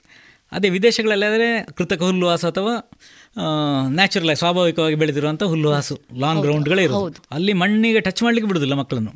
ಈಗ ನೋಡಿ ವಿದೇಶಗಳಿಂದ ನಿಮ್ಮ ನೆಂಟರು ಯಾರಾದರೂ ಭಾರತಕ್ಕೆ ಬಂದರೆ ಅವ್ರು ಬಂದಾಗ ಸ್ವಲ್ಪ ಮಣ್ಣು ಹೊರಗಡೆ ಹೋಗಿ ಮುಟ್ಟಿ ಬಂದರೆ ಕೈ ತೊಳೆಯೋದು ಇದನ್ನೆಲ್ಲ ಮಾಡ್ತಾ ಇರ್ತಾರೆ. ನಮ್ಮ ಭಾರತೀಯ ಮಕ್ಕಳು ಇಲ್ಲಿ ಆಡ್ತಾ ಇರ್ತಾರೆ ಅದರಲ್ಲಿ. ಮಕ್ಕಳು ಸ್ಕೂಲಿಂದ ಹೊರಗಡೆ ಬಂದಾಗ ಅವರ ಶೂ ನೋಡಿದ್ರೆ ಗೊತ್ತಾಗ್ತದೆ ಸಾಕ್ಸ್ ಹೇಗಿದೆ ಶೂ ಹೇಗಿದೆ ಅಂತ ನೋಡಿದ್ರೆ ಮಕ್ಕಳು ಎಷ್ಟು ಮಣ್ಣಿನ ಜೊತೆ ಇರ್ತಾರೆ ಅಂತ. ನಮ್ಮ ಭಾರತದ ಕೃಷಿ ವಿಜ್ಞಾನಿಗಳು ಏನು ಹೇಳ್ತಾರೆ ಅಂತ ಹೇಳಿದ್ರೆ ಒಂದು ಹಿಡಿಯಷ್ಟು ನಮ್ಮ ಮುಷ್ಟಿಯಲ್ಲಿ ಹಿಡಿತದೆ ಎಷ್ಟು ಮಣ್ಣು ಹಿಡಿತದೆ ಅಷ್ಟು ಮಣ್ಣಲ್ಲಿ ಒಂದು ಕೋಟಿಯಷ್ಟು ಸೂಕ್ಷ್ಮ ಜೀವಿಗಳಿರ್ತದೆ ಅಂತ ನಮ್ಮ ಕೃಷಿ ವಿಜ್ಞಾನಿಗಳು ಹೇಳ್ತಾರೆ. ಭಾರತದಲ್ಲಿ ಸರಿ ಅಂದರೆ ಅಷ್ಟು ಒಂದು ಸೂಕ್ಷ್ಮ ಜೀವಿಗಳೊಟ್ಟಿಗೆ ನಾವು ಯಾವಾಗಲೂ ಇಂಟ್ರಾಕ್ಟ್ ಆಗ್ತಾ ಇರ್ತೇವೆ. ಸರಿ ಸರಿ. ನಮ್ಮ ಅಂದರೆ ಸೆನ್ಸಿಟಿವ್ ಆಗುದಿಲ್ಲ ನಾವು. ಹೌದು ಹೌದು. ವಿದೇಶಗಳಲ್ಲಿ ಹಾಗಲ್ಲ. ಎಲ್ಲದಕ್ಕೂ ಕೈ ತೊಳೆಯೋದು ಎಲ್ಲದಕ್ಕೂ ಕ್ಲೀನ್ ಇಟ್ಕೊಳ್ಳೋದು ರಸ್ತೆ ಮೊದಲೇ ಸ್ವಚ್ಛ ಇದೆ. ಹೌದು. ಹೀಗೆಲ್ಲ ಆದ್ರಿಂದ ಅವರು ಓವರ್ ಸೆನ್ಸಿಟಿವ್ ಆಗಿ ಬೆಳಿತಾರೆ. ಸರಿ ಸರಿ. ಭಾರತೀಯರು ಹಾಗೆ ಬೆಳೆಯೋ ಪದ್ಧತಿ ಇಲ್ಲ. ನಾವು ಮಕ್ಕಳನ್ನೆಲ್ಲ ಹೊರಗಡೆ ಹೋಗ್ಲಿಕ್ಕೆ ಬಿಡ್ತೇವೆ ಆಟ ಆಡ್ಲಿಕ್ಕೆ ಬಿಡ್ತೇವೆ ಎಲ್ಲ. ಜಗತ್ತಿನ ಜೊತೆಗೆ ಪ್ರಕೃತಿ ಜೊತೆಗೆ ನಾವು ಹೆಚ್ಚು ಮಿಂಗ್ಲಾಗಿರ್ತೇವೆ. ಇಲ್ಲಿ ಒಂದು ಸ್ವಲ್ಪ ಕಾಡಿನ ರೀತಿ ಇರುವಂಥ ಪ್ರದೇಶಕ್ಕೆ ಹೋದ್ರೆ ಇಲ್ಲಿ ಭಾರತೀಯ ಮಕ್ಕಳೇನು ಹೆದರುವುದಿಲ್ಲ. ಹೌದು ಹೌದು. ಅದೇ ವಿದೇಶಿಯರ ಮಕ್ಕಳು ಇಲ್ಲಿ ಕಾ- ಕಾಡಿಗೆ ಬಿಡಿ ಹಳ್ಳಿಗೆ ಹೋದರೆ ಭಾರತದ ಹಳ್ಳಿಗಳಿಗೆ ಹೋದರೆ ಅಲ್ಲಿ ಆ ಮರ ಗಿಡ ಎಲ್ಲ ನೋಡಿ ಹೆದರು ಬಿಡ್ತಾರೆ ಅಂದರೆ ಇಲ್ಲಿ ನಾವು ಬೆಳೆಯೋ ರೀತಿ ಬೇರೆ ಅಲ್ಲಿ ಬೆಳೆಯೋ ರೀತಿ ಬೇರೆ. ಸರಿ. ಇಲ್ಲಿ ನಾವು ಓವರ್ ಸೆನ್ಸಿಟಿವ್ ಮಾಡೋದಿಲ್ಲ. ಅದು ಮೊದಲು ಇರಲೇ ಇಲ್ಲ. ಮೊದಲೆಲ್ಲ ಮನೆಯಿಂದ ಹೊರಗಡೆ ಎಲ್ಲ ಮಲ್ಕೊಳ್ಳೋದೆಲ್ಲ ಪದ್ಧತಿ ಇತ್ತು ರಾತ್ರಿ ಹೊತ್ತಿನಲ್ಲಿ. ಅಲ್ಲಿಗೆ ಹಾವು ಎಲ್ಲ ಬರ್ತದೆ ಎಲ್ಲ ಇಂಥದ್ದೆಲ್ಲ ಬರುವುದಿದ್ರು ಕೂಡ ಯಾವುದೇ ರೀತಿಯಲ್ಲಿ ಹೆದರಿಕೆ ಇಲ್ಲದೆ ಮಲ್ಕೊಳ್ತಾ ಇದ್ರು. ಮೊದಲಿನ ಮನೆ ವ್ಯವಸ್ಥೆಯು ಅದೇ ತರ ಜಗಲಿ ರೀತಿಯ ಮನೆ ವ್ಯವಸ್ಥೆ. ಎದುರುಗಡೆ. ಮನೆಯಲ್ಲೆಲ್ಲ ಅಂತ ವ್ಯವಸ್ಥೆ ಇತ್ತು. ಹೌದು. ಕ್ಲೋಸ್ಡ್ ಇರಲಿಲ್ಲ ಮನೆ ಕೂಡ. ಅಲ್ಲಿ ನೋಡಿ ಸ್ಕೂಲು ಎ ಸಿ ಮನೆ ಪೂರ್ತಿ ಸೆಂಟ್ರಲೈಸ್ಡ್ ಎ ಸಿ. ವಿದೇಶಗಳಲ್ಲಿ. ಮನೆ ಕೂಡ. ಇಲ್ಲಿ ಯಾವುದೇ ಎಷ್ಟೇ ಹಣ ಇರೋರಾದರೂ ಸೆಂಟ್ರಲೈಸ್ಡ್ ಎ ಸಿ ಮನೆಗೆ ಇರುವುದೇ ಇಲ್ಲ. ಯಾವುದೋ ಒಂದು ಬೆಡ್ರೂಮಿಗೆ ಇರ್ಬೋದು ಒಂದು ಎರಡು ರೂಮ್ಗಳಿಗೆ ಇರ್ತದೆ. ಅಷ್ಟು ಹಣ ಇದ್ರೆ. ಅದಿಲ್ಲ ಅಂತ ಮನೆ ಇಡೀ ಸೆಂಟ್ರಲೈಸ್ಡ್ ಎ ಸಿ ಇರೋದಿಲ್ಲ ವಿದೇಶಗಳಲ್ಲಿ ಅಲ್ಲಿಯ ಹವಾಮಾನ ವೈಪರೀತ್ಯದಿಂದಾಗಿ ಅದೆಲ್ಲ ಕಂಪಲ್ಸರಿ ಅಲ್ಲಿ. ಮಾಡಬೇಕು ಮಾಡಿದ್ರೆ ಬದುಕಲಿಕ್ಕೆ ಆಗೋದಿಲ್ಲ. ಅಲ್ಲಿಯ ಬಸ್ ಸ್ಟೇಷನ್ಗಳು ಅಥವಾ ರೈಲ್ವೆ ಸ್ಟೇಷನ್ಗಳು ಏರ್ಪೋರ್ಟು ಎಲ್ಲ ಎ ಸಿ ಸ್ಕೂಲ್ಗಳು ಎ ಸಿ ಇಲ್ಲಿ ಯಾವ್ದಾದ್ರು ಒಂದು ಸ್ಕೂಲ್ ಎ ಸಿ ಇರೋದು ನೀವು ನೋಡಿ ಎ ಸಿ ವ್ಯವಸ್ಥೆ ಇರೋದಿಲ್ಲ. ಅಂದರೆ ಅಲ್ಲಿ ಮಕ್ಕಳನ್ನೆಲ್ಲ ಓವರ್ ಸೆನ್ಸಿಟಿವ್ ಮಾಡಿ ಡೆವಲಪ್ ಮಾಡ್ತಾ ಇರ್ತಾರೆ. ಭಾರತದಲ್ಲಿ ಹಾಗಲ್ಲ. ಭಾರತದಲ್ಲಿ ಹಾಗೆ ಪ್ರಕೃತಿ ಜೊತೆ ಬೆಳೀಲಿಕ್ಕೆ ನಾವು ಬಿಡ್ತೇವೆ. ಆದ್ದರಿಂದಾಗಿ ಆ ಪ್ರಕೃತಿಯಲ್ಲಿರೋ ಬೇರೆ ಬೇರೆ ಈ ಸೂಕ್ಷ್ಮ ಕ್ರಿಮಿಗಳನ್ನೆಲ್ಲ ಫೇಸ್ ಮಾಡಿ ನಮ್ಗೆ ಗೊತ್ತಿರ್ತದೆ ಹಾಗಾಗಿ ಈ ಕಾಯಿಲೆ ಕಡಿಮೆ ಆಗಲಿಕ್ಕೆ ಅದು ಕೂಡ ತುಂಬ ಅನುಕೂಲ ಮಾಡಿಕೊಡ್ತದೆ. ಇನ್ನೊಂದು ಮಾತೇನು ಅಂತ ಹೇಳಿದರೆ ಈ ಕೋವಿಡ್ನಿಂದ ಹೊರಗಡೆ ಬಂದ ನಂತರ ಏನು ಮಾಡಬೇಕು ಅಂತ? ಆಯುರ್ವೇದದಲ್ಲಿ ಕೋವಿಡ್ನಿಂದ ಹೊರಗಡೆ ಬಂದಾಗ ಮೊದಲೇನು ಮಾಡಿತ್ತು ಬರದಾಗ ಪ್ರಿವೆನ್ಷನ್ಗೆ ಏನು ಸ್ಟೆಪ್ಸ್ ಇದೆ ಅದನ್ನೇ ನಂತರ ಕೂಡ ಮಾಡಬೇಕಾಗೋದು. ಸ್ವಲ್ಪ ಕೋಲ್ಡ್ ಫುಡ್ಡನ್ನು ಅವಾಯ್ಡ್ ಮಾಡೋದು ಡೀಪ್ ಫ್ರೈಡ್ ಫುಡ್ಡನ್ನು ಸ್ವಲ್ಪ ಕಾಲ ಅವಾಯ್ಡ್ ಮಾಡೋದು. ಮುಖ್ಯವಾಗಿ ರೆಸ್ಪಿರೇಟರಿ ಸಿಸ್ಟಮನ್ನು ಇಮ್ಯುನಿಟಿಯನ್ನು ಜಾಸ್ತಿ ಮಾಡಲಿಕ್ಕೆ ಅಮೃತ ಬಳ್ಳಿಯನ್ನು ಹೆಚ್ಚು ಬಳಸೋದು. ಅಮೃತ ಬಳ್ಳಿಯದ್ದು ಕಷಾಯ ಮಾಡಿ ಸ್ವಲ್ಪ ಗ್ರೀನ್ ಟೀ ಮಾಡಿ ಕುಡೀರಿ. ಅದಕ್ಕೆ ಸ್ವಲ್ಪ ಲಿಂಬೆ ರಸ ಹಾಕಿ ಸ್ವಲ್ಪ ಸಕ್ಕರೆ ಅಥವಾ ಬೆಲ್ಲ ಹಾಕಿ ಗ್ರೀನ್ ಟೀ ಟೈಪಲ್ಲಿ ಮಾಡಿ ಕುಡೀರಿ. ಆಗ ಕಷಾಯದ ಕುಡಿಲಿಕ್ಕೆ ಕಷ್ಟ ಆಗೋದಿಲ್ಲ. ಒಂದು ಕಾಫಿ ಟೀ ಕಡಿಮೆ ಮಾಡಿ ಅದನ್ನು ಕುಡಿದ್ರೆ ಆಯಿತು. ಅಮೃತ ಬಳ್ಳಿಯದ್ದು. ಅದು ರೆಸ್ಪಿರೇಟರಿ ಸಿಸ್ಟಮನ್ನ ಇಮ್ಯುನಿಟಿ ಜಾಸ್ತಿ ಮಾಡಲಿಕ್ಕೆ. ಇಮ್ಯುನೋ ಮಾಡ್ಯುಲೇಟರ್ ಆಗಿ ತುಂಬ ಒಳ್ಳೆಯ ಔಷಧ ಅದು ಅಮೃತ ಬಳ್ಳಿ. ಅದನ್ನು ಬಳಕೆ ಮಾಡ್ಕೊಳ್ಳಿ. ಹಿಪ್ಪಲಿಯನ್ನು ಸ್ವಲ್ಪ ಜಾಸ್ತಿ ಪ್ರಮಾಣದಲ್ಲಿ ಬಳಕೆ ಮಾಡ್ಕೊಳ್ಳಿ. ಅದನ್ನು ಈ ಗ್ರೀನ್ ಟೀ ಕೂಡ ಹಾಕ್ಕೊಳ್ಬೋದು. ಹಿಪ್ಪಲಿಯನ್ನು ಒಂದು ಎರಡು ಮೂರು ಚಿಟಿಕೆ ಡೈಲಿ ಹಾಕ್ಕೊಳ್ಬೋದು ಬೇಳೆಗಳಲ್ಲಿ ತೊಗರಿ ಬೇಳೆ ಬದಲು ಸ್ವಲ್ಪ ಹೆಸರು ಬೇಳೆ ಆಮೇಲೆ ಕಡಲೆಬೇಳೆ ಆಮೇಲೆ ಚೆನ್ನಂಗಿ ಬೇಳೆ ಅಂದರೆ ಮಸೂರ್ ದಾಲ್ ಅಂತ ಹೇಳ್ತೇವೆ. ಅದನ್ನು ಸಾಮಾನ್ಯ ಬಳಕೆ ಮಾಡೋದು ಕಡಿಮೆ. ಅದು ತುಂಬ ಒಳ್ಳೇದು ಈ ಸಮಯದಲ್ಲಿ. ಸರಿ. ಆಮೇಲೆ ಹುರುಳಿಕಾಳು ಸರಿ. ಅದು ಕೂಡ ತುಂಬ ಒಳ್ಳೆಯದು ಆ ಬೇಳೆ ಕಾಳುಗಳಲ್ಲಿ ಇದನ್ನು ಸ್ವಲ್ಪ ಹೆಚ್ಚು ಪ್ರಾಮುಖ್ಯತೆ ಕೊಟ್ಟರೆ ತುಂಬ ಒಳ್ಳೇದು. ಅಂದರೆ ರಿಕವರಿ ಆಗಲಿಕ್ಕೆ ತುಂಬ ಅನುಕೂಲ ಮಾಡಿಕೊಡ್ತದೆ. ಆಮೇಲೆ ತುಳಸಿ ತುಳಸಿ ನೀರು. ಹೌದು. ಅದನ್ನು ಕುಡೀರಿ. ಸೊ ರೆಸ್ಪಿರೇಟರಿ ಸಿಸ್ಟಮನ್ನು ಸ್ಟ್ರಾಂಗ್ ಮಾಡಬೇಕಾಗುತ್ತೆ ಪುನಃ ಮುಖ್ಯವಾಗಿ. ಅದಕ್ಕೆ ಇದು ತುಂಬ ಅನುಕೂಲ ಮಾಡಿಕೊಡ್ತದೆ. ಯಾರು ಕೂಡ ಹೆದರ್ಬೇಕಾದಿಲ್ಲ. ಹೌದು. ಹಾಗೆ ಅಂತ ಹೇಳ್ಕೊಂಡು ಅದನ್ನು ನೆಗ್ಲೆಕ್ಟ್ ಕೂಡ ಮಾಡಬಾರ್ದು. ತಾಸಾರದಿಂದ ಇರಬಾರ್ದು. ಡಾಕ್ಟ್ರೆ ತಾವು ಹೇಳ್ತಾ ನನಗೆ ಮೊನ್ನೆ ತಾನೇ ಪತ್ರಿಕೆಯಲ್ಲಿ ಓದಿದಂಥ ಒಂದು ವಿಷಯ ನೆನಪಾಯಿತು. ಏನು ಮುಂಬಯಿಯ ಧಾರಾವಿ ಏನು ಸ್ಲಮ್ ಏರಿಯಾ ಕೊಳೆಗೇರಿ ಪ್ರದೇಶದಲ್ಲಿ ಏನು ನಮ್ಮ ಸರ್ಕಾರ ಯೋಚನೆ ಮಾಡಿತ್ತು ಅಲ್ಲಿ ತೀವ್ರತರವಾದಂಥ ಕಾಯಿಲೆ ಬಂದು ಜನರಿಗೆ ಏನು ಕಷ್ಟ ಆಗ್ಬೋದು ಅಂತ ಅಂದ್ಕೊಂಡಿದ್ರು. ಅದಕ್ಕಿಂತ ಎಷ್ಟೋ ಕಡಿಮೆ ಅಂಕಿ ಅಂಶದಲ್ಲಿ ಅಲ್ಲಿ ಕಾಯಿಲೆ ಅದರ ತೀವ್ರತೆಯನ್ನು ಜೊತೆಗೆ ಹರಡುವಿಕೆಯನ್ನು ಮಾಡಿದೆ ಅಂತ. ಬಹುಶಃ ತಾವು ಹೇಳಿದ ಮಾತಿಗೆ ಇದು ಖಂಡಿತವಾಗಿ ಪೂರಕವಾಗಿ ಈ ಒಂದು ಉದಾಹರಣೆ ನಿಲ್ತದೆ ಅಂತ. ಹೌದು. ಕರ್ನಾಟಕದಲ್ಲಿ ಕೂಡ ಸರಿ. ಬೆಂಗಳೂರಿನಲ್ಲಿ ನಾನು ರಾಜಾಜನಗರದ ಹೌದು. ಅಲ್ಲಿ ಶ್ರೀರಾಮ್ಪುರ ಅಂತ ಸ್ಲಮ್ ತುಂಬಾ ಫೇಮಸ್ ಅಲ್ಲಿ ತುಂಬಾ ಕಡಿಮೆ ಎಫೆಕ್ಟ್ ಮಾಡಿರೋದು. ಸರಿ. ಅಲ್ಲಿ ಅಲ್ಲಿ ಸೋಷಿಯಲ್ ಡಿಸ್ಟೆನ್ಸು ಇಲ್ಲ ಮನೆ ಮನೆ ಮಧ್ಯ ಮಧ್ಯೆ ಅಂತರ ಇಲ್ಲ ಜನಸಂಖ್ಯೆ ಜಾಸ್ತಿ ಇದೆ. ಹೀಗೆಲ್ಲ ಇದ್ರೂ ಕೂಡ ನಮ್ಮ ಕರ್ನಾಟಕದಲ್ಲಿ ಆದ್ರೂ ಕೂಡ ಅಷ್ಟೇ. ನಮ್ಮ ಈ ರೋಗ ನಿರೋಧಕ ಶಕ್ತಿ ಅಂತ ಹೇಳೋದು ಅದು ಜಾಸ್ತಿ ಆಗಲಿಕ್ಕೆ ನಮ್ಮ ಜೀವನ ಶೈ- ಶೈಲಿ ಯಾವಾಗಲೂ ಪೂರಕವಾಗಿರುತ್ತೆ ಹೌದು. ಜೀವನ ಶೈಲಿ ಆಹಾರ ಪದ್ಧತಿ ಜೊತೆಗೆ ನಾವು ನಡೆಸುವಂಥ ಏನು ಒಟ್ಟಾರೆಯಾಗಿ ನಡೆಸುವಂಥ ಸಾಮಾಜಿಕವಾಗಿ ನಡೆವಂತ ನಡೆಯುವಂಥ ಜೀವನ ಪದ್ಧತಿ ಕೂಡ ಬಹಳ ಮುಖ್ಯ ಆಗ್ತದೆ ಅಂತ ನಾವು ಹೇಳ್ತೀರಿ. ಡಾಕ್ಟ್ರೆ ಬಹಳ ಸಂತೋಷ. ಮುಂದುವರಿಸ್ತಾ ಡಾಕ್ಟ್ರೆ ಈಗ ನಾವು ಮಾಧ್ಯಮಗಳಲ್ಲಿ ನೋಡ್ತಾ ಇದ್ದೇವೆ ಎರಡನೇ ಅಲೆ ಆಯಿತು ಮೂರನೇ ಅಲೆ ಇನ್ನು ಮುಂದೆ ಹಲವಾರು ಅಲೆಗಳು ಬರುವಂಥ ಸಾಧ್ಯತೆಗಳು. ಇದ್ರ ಬಗ್ಗೆ ನಮಗೆ ಬಹಳಷ್ಟು ಯೋಚನೆ. ತಾವೇ ಹೇಳಿದ ಹಾಗೆ ಎಲ್ಲೋ ಒಂದು ರೀತಿಯಲ್ಲಿ ಜನಸಾಮಾನ್ಯರ ಮನಸ್ಸಿನಲ್ಲಿ ಒಂದು ರೀತಿಯ ಭಯವೇ ಇನ್ನೂ ಎಷ್ಟು ದಿನ ಇದು ಯಾವ ರೀತಿ ಇದು ಇರಬಹುದು ಅನ್ನುವಂಥ ಭಯ ಇದೆ. ಈ ನಿಟ್ಟಿನಲ್ಲಿ ಕೊರೋನಾ ಬಂದ ನಂತರ ಒಬ್ಬ ವ್ಯಕ್ತಿ, ಅದು ಕಾಯಿಲೆ ಅಥವಾ ರೋಗ ಬಂದಂಥ ವ್ಯಕ್ತಿ ಇರ್ಬೋದು ಅವನು ತೆಗೆದುಕೊಳ್ಳಬಹುದಾದಂಥ ಕ, ಮುಂಜಾಗ್ರತಾ ಕ್ರಮಗಳು ಏನು? ಜೊತೆಗೆ ಅವನ ಜೀವನ ಶೈಲಿಯಲ್ಲಿ ಮಾಡಿಕೊಳ್ಳಬೇಕಾದಂಥ ಬದಲಾವಣೆಗಳೇನು ಡಾಕ್ಟ್ರೆ? ಇದ್ರ ಬಗ್ಗೆ ಒಂದಿಷ್ಟು ಮಾಹಿತಿಯನ್ನು ಕೊಡ್ಬೋದೇ? ತುಂಬ ಸುಂದರವಾದ ಪ್ರಶ್ನೆ. ಅದರಲ್ಲಿ ಏನಂತ ಹೇಳಿದರೆ, ನಾವು ಸಾಮಾನ್ಯವಾಗಿ ಈ ಹವಾಮಾನ ಇಲಾಖೆ ನೋಡಿ. ವೆದರ್ ಫೋರ್ಕಾಸ್ಟ್ ಎಲ್ಲ ಮಾಡುವಾಗ. ಹವಾಮಾನ ಮುನ್ಸೂಚನೆ ಕೊಡುವಾಗ ನಾಳೆ ನಾಳೆಯಿಂದ ನಾಲ್ಕು ದಿನಗಳ ಕಾಲ ಭರ್ಜರಿ ಮಳೆಯಾಗಲಿದೆ ಇಂತಿಂಥ ಪ್ರದೇಶಗಳಲ್ಲಿ. ಸಾಧಾರಣದಿಂದ ಭಾರಿ ಭಾರಿ ಮಳೆ. ಮಳೆಯಾಗಬಹುದು. ಹೌದು, ಹೌದು, ಹೀಗೆಲ್ಲ ಹೇಳ್ತಾರೆ. ಮತ್ತೆ ಕೊನೆಗೆ ನೋಡುವಾಗ ಆ ನಾಲ್ಕು ದಿವಸ ಮಳೆ ಹನಿ ಕೂಡ ಬಿದ್ದಿರೋದಿಲ್ಲ ಹೌದು. ಒಂದೇ ಒಂದು ಹನಿ ಕೂಡ ಬಿದ್ದಿರುವುದಿಲ್ಲ ಎಷ್ಟೋ ಬಾರಿ. ಇನ್ನು ಕೆಲವೊಮ್ಮೆ ಮಳೆ ಆಗೋದಿಲ್ಲ ಅಂತ ಹೇಳಿದಾಗ ಮಳೆ ಆಗಿಬಿಡ್ತದೆ. ಅದೇ ರೀತಿ ಇದು ಕೂಡ. ಅಂದರೆ ಮೂರನೇ ಬರ್ಬೋದಾ ಬರಲಿಕ್ಕಿಲ್ಲ ಅಂತ ಹೇಳಿದರೆ ಅದನ್ನು ನಿಖರವಾಗಿ ಹೇಳಲಿಕ್ಕೆ ಸಾಧ್ಯ ಇಲ್ಲ. ಬರಲೇಬೇಕು ಅಂತ ಏನಿಲ್ಲ. ಹಾಗಾಗಿ ನಾವು ತುಂಬ ಪಾಸಿಟಿವ್ ಆಗಿರಬೇಕು. ಈ ಕೋವಿಡನ್ನು ಫೇಸ್ ಮಾಡಲಿಕ್ಕೆ ನಮ್ಮ ದೇಹ ನೆಗೆಟಿವ್ ಆಗಿರಬೇಕು. ಅಂದರೆ ಬ್ಲಡ್ ಟೆಸ್ಟ್ ಮಾಡಿದರೆ ಕೋವಿಡ್ ಇಲ್ಲ ಅಂತ ಬರಬೇಕು. ಸರಿ. ಮೈಂಡ್ ಪಾಸಿಟಿವ್ ಆಗಿರಬೇಕು. ಸರಿ. ಬಹಳ ಮನಸ್ಸು ಪಾಸಿಟಿವ್ ಆಗಿದ್ದರೆ ಸರಿ. ಮತ್ತು ಬಾಡಿ ನೆಗೆಟಿವ್ ಆಗಿದ್ದರೆ ಅದು ತುಂಬ ಇಂಪಾರ್ಟೆಂಟ್ ಇದರಲ್ಲಿ. ಮನಸ್ಸು ದೃಢವಾಗಿಟ್ಕೊಳ್ಳೋದು. ಸರಿ. ಅದು ಯಾಕೆ ಇಂಪಾರ್ಟೆಂಟ್ ಅಂತ ಹೇಳ್ತೇನೆ? ಈ ರೋಗ ಬಂದಾಗ ಇದೆಲ್ಲ ಮುನ್ನೆಚ್ಚರಿಕೆ ನಾವು ವಹಿಸಿದ್ದೇವೆ. ಇದನ್ನೆಲ್ಲ ದಾಟಿ ಆ ರೋಗ ಯಾರಿಗೊಬ್ಬರಿಗೆ ಬಂತು ಅಂತ ಇಟ್ಕೊಳ್ಳಿ. ಸರಿ. ಹಾಗೆ ಹೆದರಿ ಬಿಡ್ತಾರೆ. ಯಾಕೆ ಹೆದರುದು ಜನರು ಹೆದರ್ಲಿಕ್ಕೆ ಕಾರಣ ಬೇಕಲ್ವಾ ಹೌದು, ಹೌದು. ಹೆದರ್ಲಿಕ್ಕೆ ಮುಖ್ಯವಾಗಿ ಎರಡು ಕಾರಣ ಇದೆ. ಒಂದನೇದೇನು ಅಂತ ಹೇಳಿದ್ರೆ ಇದಂತೆಲ್ಲ ಪ್ರಿವೆನ್ಷನ್ಗೆ ಏನೆಲ್ಲ ಮಾಡಬೇಕು ಅದನ್ನೆಲ್ಲ ಮಾಡಿದೆ. ಸರಿ. ಮಾಡಿ ಕೂಡ ಕಾಯಿಲೆ ಬಂದಾಗ ನಾನು ಮಾಡಿದ ಪ್ರಿಪರೇಷನ್ ಎಲ್ಲ ಹೋಯಿತು ಮುಗೀತು ಅಲ್ಲಿಗೆ. ಹೌದು. ಇನ್ನು ನನ್ನ ದೇಹವನ್ನು ಸ್ಟ್ರಾಂಗ್ ಮಾಡಿ ದೇಹ ಫೈಟ್ ಮಾಡ್ಬೇಕು ಇನ್ನೀಗ. ಡಿಸೀಸ್ ಜೊತೆಗೆ. ಹೌದು. ರೋಗ ಜೊತೆಗೆ ಇದು ಯುದ್ಧ ಮಾಡಬೇಕು ದೇಹ. ಹೌದು. ನಾವು ದೇಹವನ್ನು ಯಾವ ರೀತಿಯಲ್ಲಿ ರೆಡಿ ಮಾಡಿದ್ದೇವೆ? ಆ ಪ್ರಶ್ನೆ ಬರ್ತದೆ. ಅದು ಮಾಡಿದೆ ಅಂತ ಆದರೆ ಆಗ ಹೆದರಿಕೆ ಆಗೋದಿಲ್ಲ. ಅದಕ್ಕೆ ಪ್ರಿಪರೇಷನ್ ಅಂತ ಹೇಳೋದು. ಒಂದು ಮಾತಿದೆ. ಸಾಮಾನ್ಯವಾಗಿ ಎಲ್ಲ ಕಡೆ ಕೇಳಿರುವಂಥದ್ದು. Prevention is better than cure ಅಂತ. ಅದಕ್ಕೆ ನಾನು ಈಗ ಕೆಲ ದಿನಗಳಿಂದ ಒಂದು ಮಾತನ್ನು ಸೇರಿಸ್ತಾ ಇದ್ದೇನೆ. ಏನಂತ ಅಂತ ಹೇಳಿದರೆ prevention is better than cure ಅದಕ್ಕಿಂತಲೂ ತುಂಬ ಮುಖ್ಯವಾಗಿ ಈ ಸಮಯದಲ್ಲಿ preparation is better for the cure ಅಂತ. ಸರಿ. ಅಂದರೆ ಪ್ರಿಪ್ರೇಷನ್ ಮಾಡ್ಕೊಳ್ಬೇಕು. ನಾವು ಆ ಪ್ರಿಪ್ರೇಷನ್ ಮಾಡಿಲ್ಲ ಅಂತ ಆದರೆ ಪೂರ್ವ ಸಿದ್ಧತೆ ನಾವು ಮಾಡ್ಕೊಳ್ಳಿಲ್ಲ ಅಂತ ಆದರೆ ಹೆದರ್ತೇವೆ ನಾವು. ಸರಿ.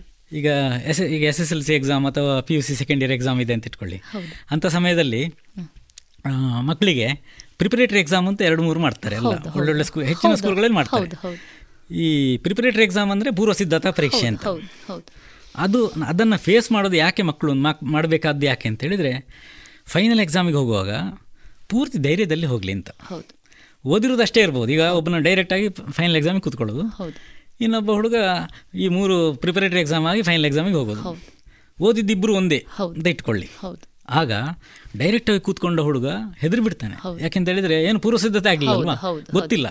ಓದಿದ್ದೇನೆ ಬಟ್ ಏನಾಗ್ತದೆ ಗೊತ್ತಿಲ್ಲ. ಯುದ್ಧಕ್ಕೆ ಶಸ್ತ್ರ ಸನ್ನದ್ಧ ಸನ್ನದ್ಧನಾಗಿ ಹೋದ ಹಾಗೆ. ಹೌದು. ಯುದ್ಧ ಕಾಲೇ ಶಸ್ತ್ರ ಅಭ್ಯಾಸ ಮಾಡ್ತಾರಲ್ಲ ಆ ರೀತಿಯಲ್ಲಿ ಆಗ್ತದೆ. ಹಾಗಾಗಿ ಅಲ್ಲಿ ಏನಾಗ್ತದೆ ಅಂತ ಹೇಳಿದ್ರೆ ಹುಡುಗ ಹೆದ್ರಿ ಅದರಿಂದಲೇ ಆನ್ಸರ್ ಬರೀಲಿಕ್ಕೆ ಆಗೋದಿಲ್ಲ ಎಷ್ಟೋ ಬಾರಿ. ಟೆನ್ಷನ್ ಆಗ್ತದೆ ಅಲ್ಲಿ ಬ್ಲ್ಯಾಂಕ್ ಆಗಿಬಿಡ್ತದೆ ಮೈಂಡ್ ಏನು ಬರಿಬೇಕು ಅಂತ ಗೊತ್ತಾಗೋದಿಲ್ಲ. ಬೇಗನೆ ಸ್ವಲ್ಪ ಉತ್ತರ ಬರೋದು ಹಿಂದೆ ಬರೋದು ಹೀಗೆಲ್ಲ ಆಗ್ತದೆ. ಅದೇ ಪ್ರಿಪರೇಷನ್ ಮಾಡಿ ಮೂರು ಎಕ್ಸಾಮ್ ಫೇಸ್ ಮಾಡಿದವರು ಏನಿರ್ತದೆ ಅಂತ ಹೇಳಿದ್ರೆ ಹೇಗೂ ನಾನು ಪಾಸ್ ಆಗ್ತೇನೆ. ಹೌದು, ಪ್ರಿಪರೇಟರಿ ಎಕ್ಸಾಮಲ್ಲಿ ನನಗೆ ನೈಂಟಿ ಪರ್ಸೆಂಟ್ ಎಲ್ಲ ಬಂದಿದೆ. ಏಯ್ಟಿ ಪರ್ಸೆಂಟ್ ಬಂದಿದೆ. ನಾನು ಪಾಸ್ ಆಗೋದು ಗ್ಯಾರಂಟಿ. ನಾನು ಒಳ್ಳೆ ಪರ್ಫಾರ್ಮೆನ್ಸ್ ಕೊಡಬೇಕು ಅಂತ ಅವ್ರು ಹೋಗೋದು. ಸರಿ. ಅವರ ಅವರ ಮೈಂಡ್ ಥಿಂಕಿಂಗ್ ಲೆವೆಲ್ ಬೇರೆ ಇರ್ತದೆ. ನಾನು ಗೆದ್ದು ಬರೋದು ಹೇಗೂ ಗ್ಯಾರಂಟಿ ಸ್ವಲ್ಪ ಒಳ್ಳೆ ಪರ್ಫಾರ್ಮೆನ್ಸ್ ಕೊಡಬೇಕು ಅಂತ ಅವ್ರು ಹೋಗೋದು ಫೈನಲ್ ಎಕ್ಸಾಮಿಗೆ ಈ ಪ್ರಿಪರೇಟರಿ ಎಕ್ಸಾಮ್ ಫೇಸ್ ಮಾಡಿದವರು ನಾನು ಪಾಸ್ ಆಗಬೇಕು ಅಂತ ಹೋಗೋದು ಎಕ್ಸಾಮಿಗೆ ಸರಿ. ಆಗ ಮನಸ್ಥಿತಿಯೇ ಬೇರೆ ಇರ್ತದೆ. ಯಾವಾಗ ಮನೋಸ್ಥೈರ್ಯ ಆತ್ಮಬಲ ಶರೀರದ ಬಲ ಇದು ಮೂರು ಚೆನ್ನಾಗಿದೆ. ಆಗ ನಾವು ಡಿಸೀಸನ್ನು ಫೇಸ್ ಮಾಡೋ ರೀತಿಯೇ ಬೇರೆ ಇರ್ತದೆ. ಆ ಧೈರ್ಯ ಬೇರೆ ಅದು. ಧೈರ್ಯ ಸರ್ವತ್ರ ಸಾಧನಂ ಅಂತ ಹೇಳಿದ್ದು ಅದಕ್ಕೆ. ಯಾವಾಗ ನಿಮಗೆ ಪೂರ್ಣ ಪ್ರಮಾಣ ಧೈರ್ಯ ಇದೆ ಆಗ ಡಿಸೀಸ್ ಗೆಲ್ಲಿಕ್ಕೆ ಆಗೋದಿಲ್ಲ. ಇಲ್ಲಿ ಆಗಬೇಕಾದಷ್ಟೇ ಕೋವಿಡ್ ಗೆಲ್ಲಬಾರ್ದು ನಾವು ಗೆಲ್ಲಬೇಕು ನಾವು ಗೆಲ್ಲೋದು ಅಂತ ಖಾತ್ರಿ ಮಾಡ್ಕೊಳ್ಳೋದು ಹೇಗೆ? ಈಗ ಹೆಚ್ಚಿನ ನೂರಕ್ಕೆ ತೊಂಬತ್ತೆಂಟು ಪರ್ಸೆಂಟ್ ಜನ ಮೊದಲು ಏನು ಆಗದೆ ಹೊರಗಡೆ ಬಂದಿದ್ದಾರೆ. ಬಂದವರು ಕಾಯಿಲೆ ಬಂದವರೆಲ್ಲ ಕ್ಯೂರ್ ಆಗಿದ್ದಾರೆ. ಒಂದು ಒಂದೂವರೆಯಿಂದ ಎರಡು ಪರ್ಸೆಂಟ್ ಜನ ಸತ್ತಿದಾರಲ್ವಾ? ಅದ ಅದನ್ನು ಕಡಿಮೆ ಮಾಡಬೇಕಾದ್ರೆ ಅದಾಗದೇ ಇರಬೇಕು ಅಂತಾದರೆ ನಾವು ಅದರಲ್ಲಿ ಇಲ್ಲದೆ ಆಗಬೇಕಾದ್ರೆ ನಾವು ಈ ಪ್ರಿಪ್ರೇಷನನ್ನು ಮಾಡಬೇಕು. ಹೌದು. ಈ ಪೂರ್ವ ಸಿದ್ಧತೆ ಮಾಡಿದರೆ ನಮ್ಮ ಧೈರ್ಯ ಹೆಚ್ಚಿರ್ತದೆ ನಾವು ಗೆದ್ದು ಬರ್ತೇವೆ. ಹೌದು. ನಮ್ಮ ಶಕ್ತಿ ಜಾಸ್ತಿ ಇರ್ತದೆ. ಹೌದು. ಇಲ್ಲಂತಾದರೆ ಈ ಚಿಕ್ಕ ಯಾವುದು ಈಗ ಹಾವುಗಳಲ್ಲಿ ಸುಮಾರು ಒಂದು ಇಪ್ಪತ್ತೇಳು ವೆರೈಟಿ ಇದೆ ಕರ್ನಾಟಕದಲ್ಲಿ. ಸರಿ. ಅದರಲ್ಲಿ ನಾಲ್ಕು ವೆರೈಟಿ ಹಾವುಗಳು ಅವು ಅದಕ್ಕೆ ಪಾಯ್ಸನ್ ಇದೆ. ಇನ್ನು ಇಪ್ಪತ್ತ್ಮೂರು ವಿಧದ ಹಾವುಗಳಿಗೆ ಪಾಯ್ಸನೇ ಇಲ್ಲ ವಿಷವೇ ಇಲ್ಲ. ಹೌದು ಹೌದು. ಆದರೆ ಎಷ್ಟೋ ಜನ ಈ ತೋಟದ ಕೆಲಸ ಎಲ್ಲ ಮಾಡುವಾಗ ಅವರು ಸಾಯುವುದು ಈ ವಿಷಯ ಇಲ್ಲದಿರೋ ಹಾವು ಕಚ್ಚಿ ಸಾಯುವುದು. ಅಂದ್ರೆ ಹೆದ್ರಿ. ಹೆದರಿಕೆ ಕಚ್ಚಿದ್ದು ಹಾವು ಅಂತ ಗೊತ್ತಾದ ತಕ್ಷಣ ಹೆದರಿಕೆ. ಹೌದು, ಹೌದು. ಅದರಲ್ಲಿ ಶಾಕ್ ಆಗಿ ಸಾಯ್ತಾರೆ. ಮತ್ತೆ ಕೊನೆಗೆ ಪೋಸ್ಟ್ ಮಾರ್ಟಮ್ ಮಾಡಿ ನೋಡುವಾಗ ಅಲ್ಲಿ ಹಾವೇನು ಆಮೆ ವಿಷದ ಅಂಶ ಏನಿಲ್ಲ ಅಂತ ಬರ್ತದೆ. ಅಂದ್ರೆ ನಾವು ಹೆಚ್ಚಿನ ಎಷ್ಟೋ ಕೇಸ್ಗಳು ಹಾಗಾಗೋದ್ರಿಂದಾಗಿ ಹೆದರಿ ಸಾಯೋದ್ರಿಂದ ಇದರಲ್ಲೂ ಕೂಡ ಅಷ್ಟೇ. ನೀವು ಮನಸ್ಸಿಗೆ ಯಾವಾಗ ಫೈಟ್ ಮಾಡೋ ಶಕ್ತಿ ಇಲ್ಲ ಆವಾಗ ಸೋತೆ ಉಂಟ್ಲೇ ಅರ್ಥ. ಮನಸ್ಸಿಗೆ ಧೈರ್ಯ ಬರೋದು ಯಾವಾಗ? ಪೂರ್ವ ಸಿದ್ಧತೆ ಇದ್ದಾಗ. ಅದಕ್ಕಾಗಿ ಆಯುರ್ವೇದದಲ್ಲಿ ಹೇಳಿರೋ ಕೆಲವು ಫುಡ್ ಇದನ್ನು ಸ್ವಲ್ಪ ಇಂಪಾರ್ಟೆನ್ಸ್ ಕೊಡಿ ಅಂತ. ಈಗ ಈ ಕಾಲದಲ್ಲಿ ಅದರ ಪ್ರಿಪರೇಷನ್ ಏನೆಲ್ಲ ಮಾಡಬೇಕಾದ್ದು ತಡೀಲಿಕ್ಕೆ ಅಂತ ಹೇಳುದು ನಾನು ಹೇಳಿದ್ದು ಯೂಟ್ಯೂಬ್ಗಳಲ್ಲೆಲ್ಲ ಇದೆ ಬೇರೆ ಬೇರೆ ಕಡೆ ಇದೆ. ಸೂತ್ರಗಳು ಪಂಚಸೂತ್ರಗಳೆಲ್ಲ. ಅದನ್ನು ಮಾಡಿದ್ರೆ ಆ ಪ್ರಿಪರೇಷನ್ ಮಾಡಿದ್ರೆ ಮನಸ್ಸಿನಲ್ಲಿ ನಾನು ಸ್ವಲ್ಪ ಪ್ರಿಪೇರ್ ಮಾಡಿದ್ದೇನೆ ಏನಾಗುದಿಲ್ಲ ನಂಗೆ ಧೈರ್ಯ ಇರುತ್ತೆ. ಆ ಗೆಲ್ಲುದು ನಾವೇ ಅಂತ ಮಾಡ್ಕೊಳ್ಬೇಕಾದ್ದು ಅದನ್ನೇ ಈ ಮುಂದಿನ ಈಗ ಈಗ ಮುಂದಿನ ಮೂರನೇ ಅಲೆ ಬರ್ತದೋ ಇಲ್ಲೋ ಗೊತ್ತಿಲ್ಲ. ಅದು ಈ ಜ್ಯೋತಿಷಿಗಳ ಹತ್ರ ಸರಿಯಾದ ಜ್ಯೋತಿಷಿಗಳ ಹತ್ರ ಕೇಳಿದ್ರೆ ಮಾತ್ರ ಬಹುಶಃ ಹೇಳಲಿಕ್ಕೆ ಸಾಧ್ಯ ಆಗ್ಬೋದು ಅಷ್ಟೇ. ಡಾಕ್ಟ್ರಿಗೆ ಕೇಳಿದ್ರೆ ಆನ್ಸರ್ ಕೊಡ್ಲಿಕ್ಕೆ ಕಷ್ಟ ಇದೆ. ವಿದೇಶಗಳಲ್ಲೆಲ್ಲ ಮಕ್ಕಳಿಗೆ ಅಂತಲೇ ಬಂದದ್ದು ಅಂತ ಏನು ದೊಡ್ಡ ಉದಾಹರಣೆ ಅಂತ ಇಲ್ಲ. ಕೆಲವು ಕಡೆ ಬರಲಿಲ್ಲ. ಕೆಲವು ಕಡೆ ಬಂದಿದೆ. ಹಾಗೆ ಇಲ್ಲಿ ಕೂಡ ಬರಲೂಬಹುದು. ಒಂದು ವೇಳೆ ಬಂದ್ ಬರ್ತದೆ ಅಂತ ನಾವು ಹೆದರಿಕೊಂಡು ಕೂತ್ಕೊಳ್ಬಾರ್ದು. ಈಗ ಹಳ್ಳಿಗಳ ಒಂದು ಮೂಲೆಯಲ್ಲಿ ಒಂದು ಮನೆ ಇದೆ ಅಂತ ಇಟ್ಕೊಳ್ಳಿ. ಅಲ್ಲಿಗೆ ಬೆಳಗ್ಗೆ ರಸ್ತೆ ಇದೆ ಅಲ್ಲಿಗೆ. ಬೇರೆ ಯಾರೂ ಬರೋದಿಲ್ಲ ಅಲ್ಲಿಗೆ ಸಾಮಾನ್ಯವಾಗಿ. ಬೆಳಗ್ಗೆ ಒಂದು ಹತ್ತು ಗಂಟೆಗೆ ಯಾರೋ ನೆಂಟರು ಅಪರೂಪದ ನೆಂಟರು ಬರ್ತೇನೆ ಅಂತ ಹೇಳಿದ್ದಾರೆ. ಆ ಸಮಯದಲ್ಲಿ ಅಲ್ಲಿ ಮನೆಯಲ್ಲಿ ನಿಮಗೆ ಹತ್ತು ಗಂಟೆ ಹೊತ್ತಿಗೆ ನಿಮಗೆ ಆ ವೆಹಿಕಲ್ನ ಸೌಂಡ್ ಕೇಳ್ತದೆ. ವೆಹಿಕಲ್ ಹಾರ್ನ್ ಮಾಡಿ ಸೌಂಡ್ ಕೇಳ್ತದೆ. ನೀವು ಅಂಗಳಕ್ಕೆ ಹೋಗಿ ನೋಡ್ತೀರಿ. ಓ ಬಂತ ಬಂತ ವೆಹಿಕಲ್ ಅಂತ. ಬಂದಿರೋದಿಲ್ಲ ಮತ್ತೆ ಕೊನೆ ಕಾದು ಕಾದು ಅವರು ಬರುವಾಗ ಇನ್ನೊಂದು ಎರಡು ಗಂಟೆ ಲೇಟ್ ಆಗಿರ್ತದೆ ಅಂದರೆ ವೆಹಿಕಲ್ ಏನು ಬರದೆ ನಿಮಗೆ ಆ ಸೌಂಡ್ ಕೇಳಿದಾಗ ಹಾಗೆ ನೀವು ಮೂರನೇಲೆ ಬರ್ತದೆ ಬರ್ತದೆ ಅಂತ ಹೇಳ್ಕೊಂಡಿದ್ರೆ ಆಗ ಜನರಿಗೆ ಬಂದಿದೆ ಬಂದಿದೆ ಅಂತ ಫೀಲ್ ಆಗಿ ಅಂದ್ರೆ ನೆಗೆಟಿವ್ ಥಿಂಕಿಂಗ್ ಅಲ್ಲಿ ಇರ್ತದೆ. ಆಗ ಅದಕ್ಕೆ ಪೂರಕವಾಗಿ ದೇಹ ಕೂಡ ತುಂಬಾ ನೆಗೆಟಿವ್ ಆಗಿ ವರ್ಕ್ ಮಾಡ್ತದೆ. ಹಾಗೆ ನಾವು ಬರ್ತದೆ ಅಂತ ಎಕ್ಸ್ಪೆಕ್ಟ್ ಮಾಡೋದು ಬೇಡ ಆಶಿಸೋದು ಬೇಡ. ಬರುವುದಿಲ್ಲ ಅಂತಲೇ ಇರಲಿ. ಸರಿ ಸರಿ. ಆದರೆ ಪ್ರಿಪರೇಷನ್ ಬೇಕು. ಹೌದು. ಪ್ರಿಪರೇಷನ್ ಹೇಗೆ? ಮಕ್ಕಳಿಗೆ ಜಾಸ್ತಿ ಇಫೆಕ್ಟ್ ಆಗ್ತಾ ಇರೋದು ಅಂತ ಹೇಳ್ತಾರೆ. ಹೌದು ಹೌದು. ಅಥವಾ ಉಳಿದವರಿಗೆ? ಹೌದು. ಫುಡ್ ಸಿಸ್ಟಮ್ ಹೌದು. ಇನ್ನೊಂದು ಎರಡು ಮೂರು ತಿಂಗಳ ಕಾಲ ತುಂಬ ದೊಡ್ಡ ದೀರ್ಘ ಕಾಲ ಅಲ್ಲ. ಒಂದು ಮೂರು ತಿಂಗಳ ಕಾಲ ಸ್ವಲ್ಪ ಸರಿಯಾಗಿ ಚೆನ್ನಾಗಿ ಇಟ್ಕೊಳ್ಳೋದು. ಅಂದ್ರೆ ಕೋಲ್ಡ್ ಕಾಫ್ ಫೀವರ್ ಎಲ್ಲ ಆಗದಾಗೆ ಸ್ವಲ್ಪ ನೋಡ್ಕೊಳ್ಳೋದು. ಸರಿ. ಅದಾದ್ರೆ ಅಲ್ವಾ ಸ್ವಲ್ಪ ಹೆದರಿಕೆ ಆಗೋದು? ಹೌದು ಹೇಳಿದ ಹಾಗೆ ಹೇಳಿದಾಗೆ ಒಂದು ಪ್ರಿಪರೇಷನ್ ಇಲ್ಲದ್ರೆ ಹೆದರಿಕೆ ಆಗೋದು. ಹೌದು. ಇನ್ನೊಂದು ಹೆದರಿಕೆ ಆಗೋದು ಯಾವಾಗ ಅಂತ ಹೇಳಿದ್ರೆ ಜನರಿಗೆ ರೆಸ್ಪಿರೇಟರಿ ಈಗ ಕೋವಿಡ್ ಇರುತ್ತೆ ಜ್ವರ ಎಲ್ಲ ಇರ್ತದೆ ಜ್ವರದಿಂದ ಯಾರು ಸಾಯೋದಿಲ್ಲ. ಸರಿ. ಅಥವಾ ಕೆಮ್ಮು ಸ್ವಲ್ಪ ಈ ತಲೆನೋವು ಬಂದು ಯಾರು ಸಾಯೋದಿಲ್ಲ ಕೋವಿಡ್ನಲ್ಲಿ ವಾಂತಿ ಭೇದಿಯಾಗಿ ಕೂಡ ಯಾರು ಸಾಯೋದಿಲ್ಲ. ನಿದ್ರೆ ಬರೋದಿಲ್ಲ ಕೆಲವರು ಅದರಿಂದಲೂ ಸಾಯೋದಿಲ್ಲ. ಮೈಕೈ ನೋವು ಬರ್ತದೆ ಅದರಿಂದಲೂ ಏನು ತೊಂದರೆ ಆಗೋದಿಲ್ಲ. ಸರಿ. ತೊಂದರೆ ಆಗೋದಿಲ್ಲ ಅಂತ ಹೇಳಿದರೆ ಅದೆಲ್ಲ ಸ್ವಲ್ಪ ಕಡಿಮೆ ಆಗ್ತಾ ರೆಸ್ಪಿರೇಟರಿ ಪ್ರಾಬ್ಲಮ್ ಜಾಸ್ತಿ ಆದಾಗ ಆಗ ಸಹಜವಾಗಿ ಹೆದರಿ ಬಿಡ್ತಾರೆ ಯಾಕೆಂತ ಹೇಳಿದರೆ ಅದೊಂದು ಕೇವಲ ಅದು ಯಾ ಎಲ್ರಿಗೂ ಅಲ್ಲ. ರೆಸ್ಪಿರೇಟರಿ ಪ್ರಾಬ್ಲಮ್ ಇರೋರಿಗೆಲ್ಲ ತೊಂದರೆ ಆಗೋದಿಲ್ಲ. ಅವರಿಗೆ ಕೆಲವರಿಗೆ ಮಾತ್ರ ಸ್ವಲ್ಪ ಸಿವಿಯರ್ ಆಗಿ ಕೊನೆಗೆ ಅದರಲ್ಲೊಂದು ಎರಡು ಪರ್ಸೆಂಟ್ ಒಂದೂವರೆ ಪರ್ಸೆಂಟ್ ಡೆತ್ ಆಗ್ತಾ ಇರೋದು. ಹಾಗಾದರೆ ಅಲ್ಲಿಗೆ ಹೋಗಬೇಕಾದ್ರೆ ಅದರ ಮೊದಲನೇ ಸ್ಟೇಜ್ ಇದೆ. ಯಾವುದು? ಹಾಸ್ಪಿಟ್ಲಿಗೆ ಹೋಗೋದು.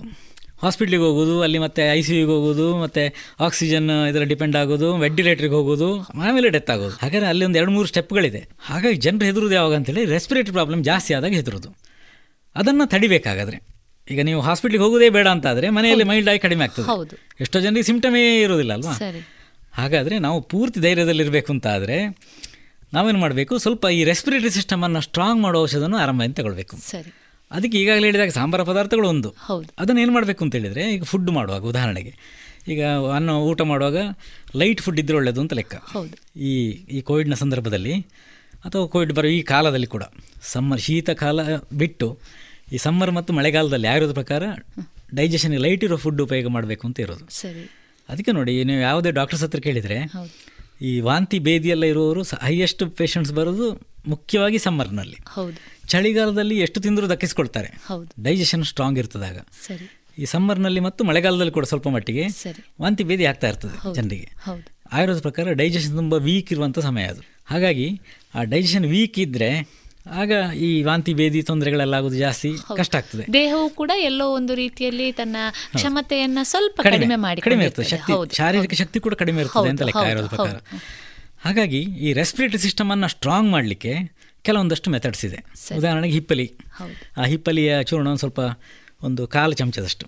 ಅದನ್ನು ಜೇನುತುಪ್ಪ ಜೊತೆಗೆ ಮಿಕ್ಸ್ ಮಾಡಿ ತಗೊಳ್ಳೋದು. ಸರಿ. ಅದು ರೆಸ್ಪಿರೇಟರಿ ಸಿಸ್ಟಮನ್ನು ಸ್ಟ್ರಾಂಗ್ ಮಾಡಲಿಕ್ಕೆ ತುಂಬ ಒಳ್ಳೆಯಂಥ ಔಷಧ ಅದು. ಸರಿ. ಜನರಲ್ ಯಾರು ಬೇಕಾದ್ರೂ ಬಳಕೆ ಮಾಡ್ಕೊಳ್ಬೋದು. ಮಕ್ಕಳಿಗೆ ಮಕ್ಕಳಿಗಾದ್ರೂ ಸ್ವಲ್ಪ ಕಡಿಮೆ ಇನ್ನು ಕೂಡ. ಅಂದರೆ ಟೂ ಫಿಫ್ಟಿ ಎಂ ಜಿ ಕಾಲು ಗ್ರಾಮ್ ಅಂತ. ಸರಿ. ಭಾಳ ಕಡಿಮೆ ಪ್ರಮಾಣದಲ್ಲಿ ತಗೊಳ್ಬೇಕಾದ್ದು. ಖಾರ ಇರ್ತದಲ್ಲ ಸ್ವಲ್ಪ. ಆಮೇಲೆ ನಿ- ಕುಡಿಲಿಕ್ಕೆ ನೀರಿಗೆ ಸ್ವಲ್ಪ ತುಳಸಿ ಎಲೆ ಹಾಕಿ ಅಂದರೆ ನೀರನ್ನು ಒಂದು ಲೀಟ್ರ್ ನೀರನ್ನು ಕುದಿಸಿ. ಕೊನೆಗೆ ಅದಕ್ಕೆ ಒಂದು ನಾಲ್ಕೈದು ಎಲೆಗಳನ್ನು ಹಾಕಿ ಮತ್ತೊಂದು ಎರಡು ನಿಮಿಷ ಕುದಿಸೋದು ಕಂಟಿನ್ಯೂ ಮಾಡಬೇಕು. ಸರಿ. ಅದಕ್ಕೆ ತುಳಸಿ ಫಾಂಟ ಅಂತ ಹೇಳೋದು ಆಯುರ್ವೇದದಲ್ಲಿ ಅಂದರೆ ಲೈಟ್ ಡಿಕಾಕ್ಷನ್ ಅಂತ. ಕಷಾಯದಲ್ಲಿ ತುಂಬ ಮೈಲ್ಡ್ ಫಾರ್ಮ್. ಕುಡಿಲಿಕ್ಕೆ ನೀರಿನಾಗೆ ಇರ್ತದೆ. ಕಾಣಲಿಕ್ಕೂ ನೀರಿನಾಗೆ ಇರ್ತದೆ ಸ್ವಲ್ಪ ತುಳಸಿ ಸ್ಮೆಲ್ ಇರ್ತದೆ. ಆದರೆ ಅದಕ್ಕೆ ತುಂಬ ಇನ್ಫೆಕ್ಷನ್ಗಳನ್ನು ತಡೆಯುವಂಥ ಆ್ಯಕ್ಷನ್ ಇರುವ ಕಾರಣ ತುಳಸಿಗೆ ರೆಸ್ಪಿರೇಟರಿ ಸಿಸ್ಟಮನ್ನು ಸ್ಟ್ರಾಂಗ್ ಮಾಡೋದ್ರಿಂದಾಗಿ ಅದು ತುಂಬ ಒಳ್ಳೆಯದು ಈ ಸಮಯದಲ್ಲಿ. ಹಾಗೆ ಅದನ್ನು ನಿರಂತರವಾಗಿ ಒಂದು ಲೀಟ್ರ್ನಷ್ಟು ಆ ನೀರನ್ನು ಕುಡಿದ್ರೆ ಏನು ಬಾಡಿ ಹೀಟ್ ಆಗೋದಾಗಲಿ ಅಥವಾ ಏನು ತೊಂದರೆ ಆಗೋದು ಯಾರಿಗೂ ಆಗೋದಿಲ್ಲ. ಸರಿ. ಅದನ್ನು ಬಳಕೆ ಮಾಡಿಕೊಂಡು ರೆಸ್ಪಿರೇಟರಿ ಸಿಸ್ಟಮನ್ನು ಸ್ಟ್ರಾಂಗ್ ಮಾಡ್ತದೆ. ಅದು ಎರಡನೇದ್ದು. ಮೂರನೇದ್ದು ಬೆಟ್ಟದ ನೆಲ್ಲಿಕಾಯಿ. ಅಂದರೆ ಇಲ್ಲಿ ಎಲ್ಲ ನೆಲ್ಲಿಕಾಯಿ ಅಂತಲೇ ಸಾಮಾನ್ಯವಾಗಿ ಹೇಳೋದು ಆಮಲಕ್ಕಿ ಅಂತ. ಹೌದು. ಆ ನೆಲ್ಲಿಕಾಯಿ ದಿನಕ್ಕೆ ಒಂದು. ಈ ಮಕ್ಕಳೆಲ್ಲ ಚಾಕ್ಲೇಟ್ ತಿನ್ನೋ ಬದಲು ಆ ಒಂದು ನೆಲ್ಲಿಕಾಯಿ ತಿನ್ನಲಿ ಸರಿ. ಅಥವಾ ದೊಡ್ಡವರು ಕೂಡ ನೆಲ್ಲಿಕಾಯನ್ನು ಡೈಲಿ ತಗೊಂಡ್ರೆ ಸರಿ. ಅಥವಾ ಆಮಲಕ್ಕಿ ಚೂರ್ಣ ಅಂತಲೇ ಸಿಗ್ತದೆ ನೆಲ್ಲಿಕಾಯಿ ಚೂರ್ಣ ಪೌಡರ್ ಸಿಗ್ತದೆ. ಸರಿ. ಅದ್ರ ಪುಡಿಯನ್ನು ದಿನಕ್ಕೆ ಒಂದು ಚಮಚದಷ್ಟು ತಗೊಳ್ಬೋದು. ಸರಿ. ಅದನ್ನು ತಗೊಳ್ಳೋದು ಸರಿ. ಅದನ್ನು ದಿನ ನಿತ್ಯ ತಗೊಳ್ತಾ ಹೋದರೆ ಇದೆಲ್ಲ ರೆಸ್ಪಿರೇಟರಿ ಸಿಸ್ಟಮನ್ನು ಸ್ಟ್ರಾಂಗ್ ಮಾಡ್ತಾ ಹೋಗ್ತದೆ. ಸರಿ ಸರಿ. ಆಗ ನಿಮಗೆ. ಜ್ವರ ಬಂದು ಆ ಸಿವಿಯರ್ ಫಾರ್ಮಿಗೆ ಹೋಗಲಿಲ್ಲ ಅಂತಾದರೆ ಗೆಲ್ಲೋದು ನಾವೇನು? ಸರಿ.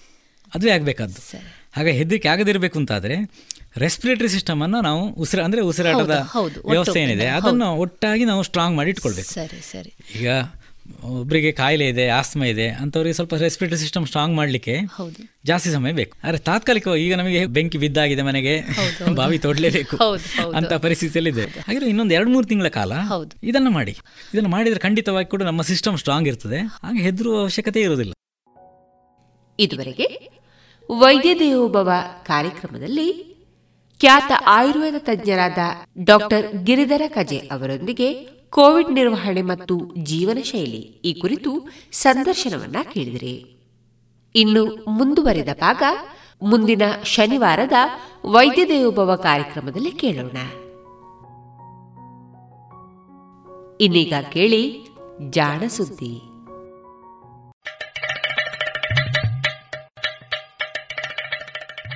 ನಮಸ್ಕಾರ. ಇದು ಜಾಣ ಸುದ್ದಿ, ವಿಜ್ಞಾನ, ವಿಚಾರ ಹಾಗೂ ವಿಸ್ಮಯಗಳ ಧ್ವನಿ ಪತ್ರಿಕೆ. ದಿನ ದಿನವೂ ವಿಜ್ಞಾನ.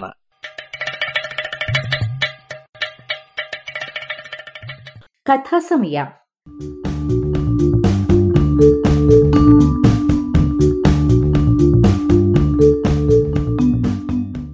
ನೆರವು ಶ್ರೀಮತಿ ನಾಗರತ್ನ ಸ್ಮಾರಕ ಅನುದಾನ.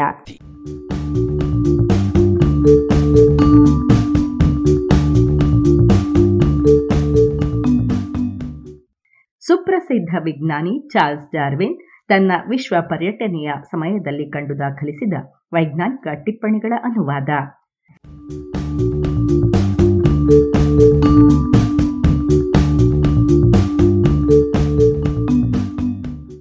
ಬೀಗಲ್ ಸಾಹಸಯಾನ, ಸಂಚಿಕೆ ನೂರ ಮೂರು.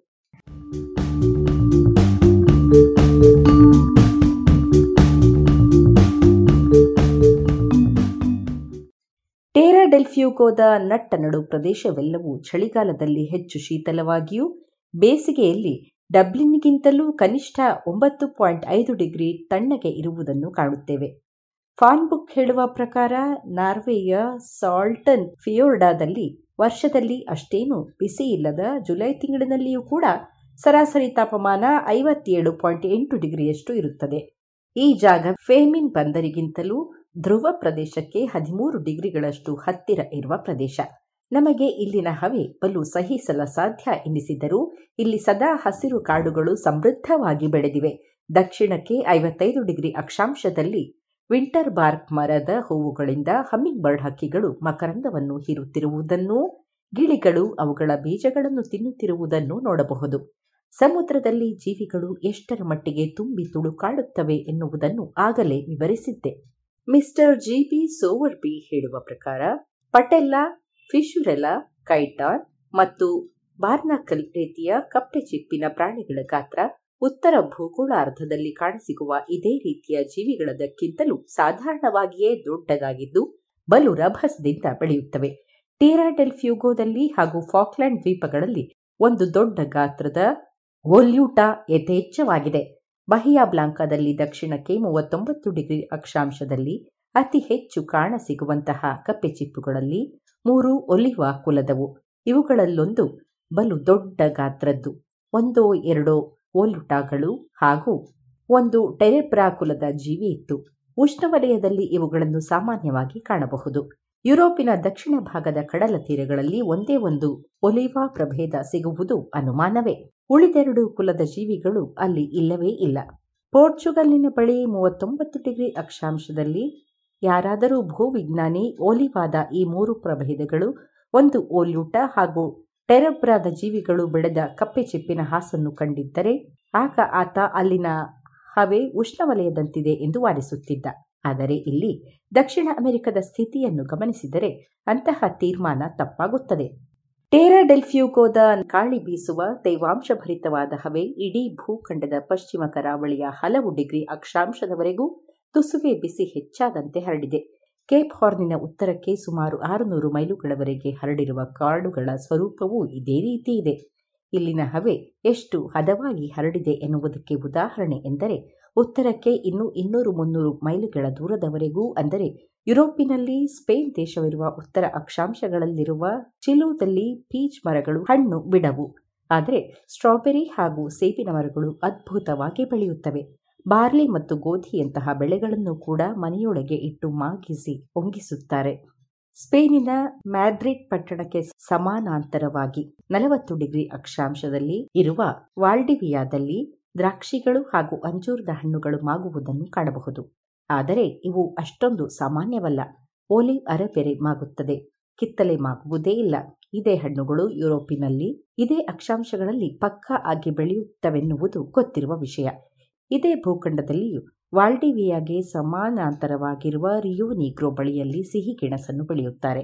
ಅಲ್ಲಿ ದ್ರಾಕ್ಷಿ, ಅಂಜೂರ ಆಲಿವ್ ಕಿತ್ತಳೆ ಕಲ್ಲಂಗಡಿ ಮತ್ತು ಕರಬೂಜಗಳು ಬೆಳೆದು ಯಥೇಚ್ಛವಾಗಿ ಫಲ ನೀಡುತ್ತವೆ.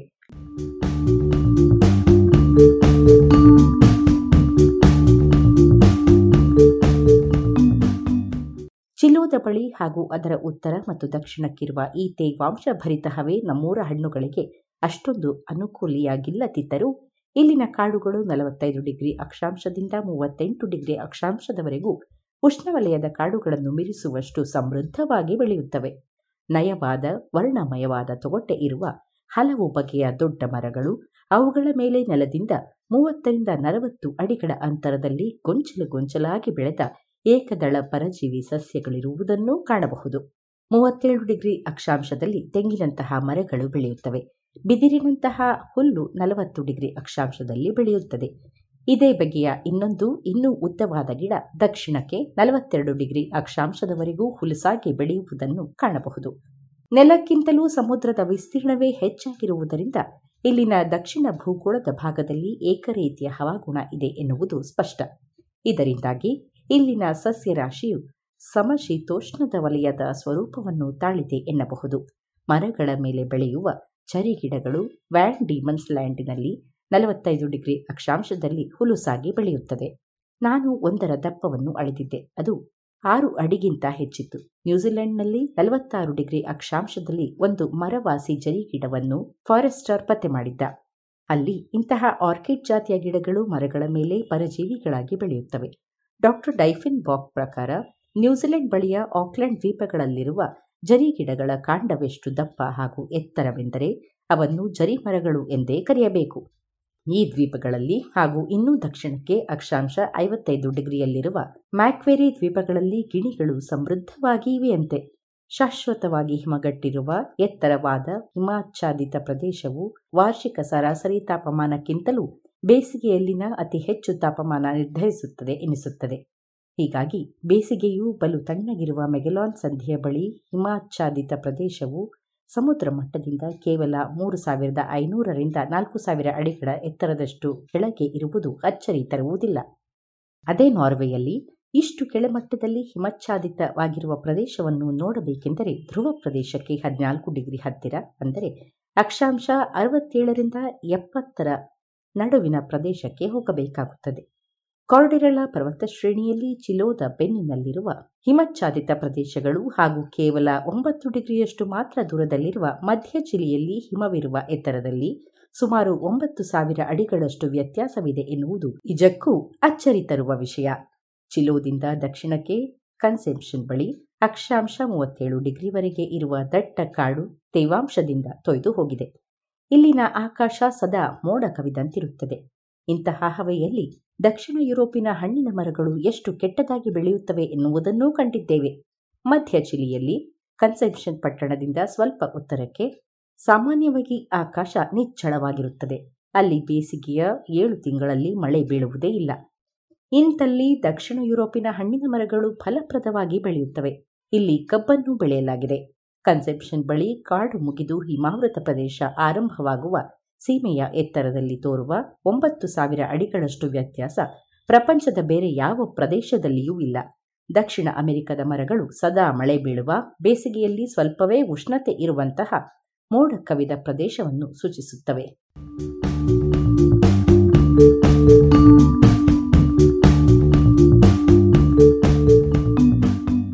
ಕರಾವಳಿ ಪ್ರದೇಶದಲ್ಲಿ ಹಿಮ ನದಿಗಳು ಸಮುದ್ರಕ್ಕೆ ಇಳಿಯುವುದು. ಆ ಪ್ರದೇಶದಲ್ಲಿ ಶಾಶ್ವತ ಹಿಮವಿರುವ ಸೀಮೆ ಸಮುದ್ರ ಮಟ್ಟಕ್ಕೆ ಎಷ್ಟು ಸಮೀಪದಲ್ಲಿದೆ ಎನ್ನುವುದನ್ನು ಅವಲಂಬಿಸಿರುತ್ತದೆ. ಟೇರಾಟೆಲ್ಫ್ಯೂಗದ ಬಳಿ ಈ ಹಿಮದ ಸೀಮೆ ಬಲು ಕೆಳಗಿರುವುದರಿಂದ ಹಲವು ಹಿಮನದಿಗಳು ಸಮುದ್ರವನ್ನು ಕೂಡುತ್ತಿವೆ ಎಂದು ಸುಲಭವಾಗಿ ಊಹಿಸಬಹುದು.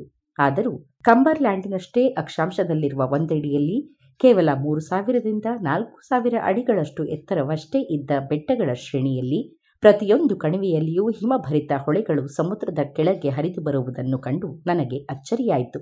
ಸರ್ವೆ ನಡೆಸುತ್ತಿದ್ದ ಅಧಿಕಾರಿಗಳಲ್ಲಿ ಒಬ್ಬ ಹೇಳಿತು ಟೆರಾಡೆಲ್ಫಿಯೋಗದಲ್ಲಿ ಮಾತ್ರವಲ್ಲ, ಕರಾವಳಿಯಲ್ಲಿ ಅಲ್ಲಿಂದ ಉತ್ತರಕ್ಕೆ ಆರುನೂರ ಐವತ್ತು ಮೈಲಿಗಳವರೆಗೂ ಸಮುದ್ರವು ಒಳನಾಡಿನೊಳಗೆ ನುಗ್ಗುವ ಪ್ರತಿಯೊಂದು ನೀರೋಣಿಯೂ ಅಚ್ಚರಿಯಾಗುವಷ್ಟು ಪ್ರಮಾಣದಲ್ಲಿ ಹಿಮನದಿಗಳಿಂದ ಕೊನೆಗೊಳ್ಳುತ್ತವೆ. ಕಡಿದಾದ ಕೋಡುಗಲ್ಲುಗಳಿಂದ ಬೃಹತ್ ಪ್ರಮಾಣದಲ್ಲಿ ಮಂಚಿನ ಗಡ್ಡೆಗಳು ಕೆಳಗುರುಳುತ್ತಿರುತ್ತವೆ ಹಾಗೂ ಈ ನಿರ್ಜನವಾದ ನಿರೋಣಿಗಳಲ್ಲಿ ಬಿದ್ದ ಇವುಗಳ ಸದ್ದು ಯಾರೋ ಯುದ್ಧದಲ್ಲಿ ಇರುವಂತೆ ಕೇಳಿಸುತ್ತದೆ. ಕಳೆದ ಅಧ್ಯಾಯದಲ್ಲಿ ವಿವರಿಸಿದ ಘಟನೆಯಂತೆ ಹಿಮ ಮಂಜುಗಡ್ಡೆಗಳು ನೀರಿಗೆ ಉರುಳಿದಾಗ ಎದ್ದ ಬೃಹತ್ ಅಲೆಗಳು ಅಕ್ಕಪಕ್ಕದಲ್ಲಿರುವ ತೀರವನ್ನು ಬಡಿಯುತ್ತಿರುತ್ತವೆ. ಕೆಲವೊಮ್ಮೆ ಭೂಕಂಪನದಿಂದಾಗಿ ಸಮುದ್ರಕ್ಕೆ ಗುಡ್ಡಗಳಿಂದ ಮಣ್ಣು ಜರುಗಿ ಬಿದ್ದು ಅಲೆಗಳೇಳುತ್ತವೆ. ಈಗಾಗಲೇ ಚಲಿಸುತ್ತಿರುವ ಹಾಗೂ ಅಲ್ಲಲ್ಲಿ ಒಡೆದಿರುವ ಬೃಹತ್ ಹಿಮನದಿಯ ಮೇಲೆ ಅಂತಹುದೊಂದು ಘಟನೆಯ ಪರಿಣಾಮ ಎಷ್ಟು ಭೀಕರವಾಗಿರಬಹುದು ಯೋಚಿಸಿ. ನೀರೋಣಿಯಲ್ಲಿರುವ ನೀರೆಲ್ಲವೂ ಈ ಹೊಡೆತದಿಂದ ಮತ್ತೊಂದು ತುದಿಗೆ ಹಿಮ್ಮೆಟ್ಟಿ, ಅಲ್ಲಿಂದ ರಭಸವಾಗಿ ಮರಳಿ ಬಂದು ದೊಡ್ಡ ದೊಡ್ಡ ಬಂಡೆಗಳನ್ನೂ ಪುಟ್ಟ ಧೂಳಿನಂತೆ ಎತ್ತಿ ಬಿಸಾಡಬಹುದು. ಪ್ಯಾರಿಸ್ ನಗರವಿರುವ ಅಕ್ಷಾಂಶದಲ್ಲಿರುವ ಐರಿಸ್ ಸೌಂಡ್ ಪ್ರದೇಶದಲ್ಲಿ ಬಲು ದೊಡ್ಡ ಹಿಮನದಿಗಳಿವೆ. ಆದರೆ ಇಲ್ಲಿ ಪಕ್ಕದಲ್ಲಿರುವ ಪರ್ವತ ಕೇವಲ ಆರು ಸಾವಿರದ ಇನ್ನೂರು ಅಡಿಗಳಷ್ಟು ಎತ್ತರವಿದೆ ಅಷ್ಟೇ. ಇಲ್ಲಿ ಒಮ್ಮೆ ಐವತ್ತು ಮಂಜಿನ ಗುಡ್ಡಗಳು ತೇಲುತ್ತಾ ಬರುವುದನ್ನು ನೋಡಿದ್ದೆವು. ಅವುಗಳಲ್ಲೊಂದು ನೂರ ಅರವತ್ತೆಂಟು ಅಡಿಗಳಿಗೂ ಎತ್ತರವಿತ್ತು. ಕೆಲವು ಮಂಜಿನ ಗುಡ್ಡಗಳು ಪುಟ್ಟದು ಎನ್ನಲಾಗದಂತಹ ಗುಡ್ಡಗಳ ಮಣ್ಣಿನಂತಲ್ಲದ ಗ್ರಾನೈಟ್ ಹಾಗೂ ಇತರೆ ಕಲ್ಲುಗಳು ಹೇರಿಕೊಂಡಿದ್ದುವು. ಬೀಗಲ್ ಹಾಗೂ ಅಡ್ವೆಂಚರ್ ಸರ್ವೆಗಳು ಧ್ರುವ ಪ್ರದೇಶದಿಂದ ಅತಿ ದೂರದಲ್ಲಿದ್ದ ಹಿಮನದಿಯನ್ನು ಪೇನಾಸ್ ಕೊಲ್ಲಿಯಲ್ಲಿ ಅಂದರೆ ಅಕ್ಷಾಂಶ ನಲವತ್ತಾರು ಡಿಗ್ರಿ ಐವತ್ತು ಮಿನಿಟ್ ಪ್ರದೇಶದಲ್ಲಿ ಕಂಡಿದ್ದುವು. ಇದು ಹದಿನೈದು ಮೈಲಿಗಳು ಉದ್ದವಾಗಿತ್ತು. ಒಂದೆಡೆ ಅದರ ಅಗಲ ಏಳು ಮೈಲಿಯಷ್ಟಿತ್ತು. ಆದರೆ ಇದರ ಉತ್ತರಕ್ಕೆ ಕೆಲವೇ ಮೈಲಿಗಳ ದೂರದಲ್ಲಿ ಸ್ಯಾನ್ ರೇಫಿಲ್ ಲಗೂನಿನಲ್ಲಿ ಕೆಲವು ಸ್ಪೇನಿಯ ಮಿಷನರಿಗಳು ಸಣ್ಣ, ದೊಡ್ಡ ಹಾಗೂ ಮಧ್ಯಮ ಗಾತ್ರದ ಮಂಜುಗಡ್ಡೆಗಳನ್ನು ಸಮುದ್ರದ ಒಂದು ಕಿರಿದಾದ ಓಣಿಯಲ್ಲಿ ಕಂಡಿದ್ದರು. ಇದನ್ನು ನಮ್ಮಲ್ಲಿ ಜೂನ್ ತಿಂಗಳ ಸಮಾನವಾದ ತಿಂಗಳಿನಲ್ಲಿ ಜಿನಿವಾ ಸರೋವರ ಇರುವಂತಹ ಅಕ್ಷಾಂಶದಲ್ಲಿ ಕಂಡಿದ್ದುವು.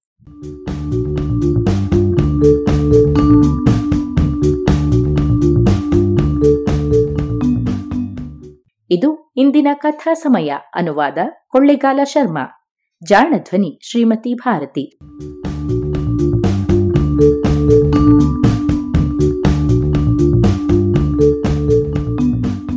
ನೆರವು ಶ್ರೀಮತಿ ನಾಗರತ್ನ ಸ್ಮಾರಕ ಅನುದಾನ.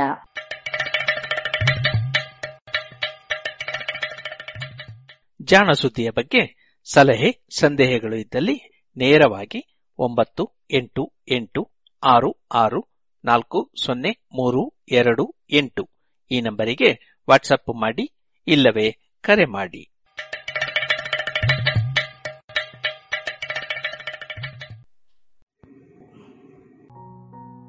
ಇದುವರೆಗೆ ಜಾಡ ಸುದ್ದಿ ಕೇಳಿದಿರಿ.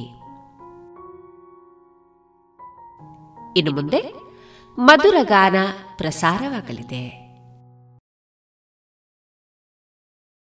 ಬಾಳ ಬಂಗಾರ ನೀನು. ಹಣೆಯ ಸಿಂಗಾರ ನೀನು. ನಿನ್ನ ಕೈಲಾಡೋ ಬೊಂಬೆ ನಾನಯ್ಯ. ನಾನಯ್ಯ ಬೊಂಬೆ ನಾನಯ್ಯ.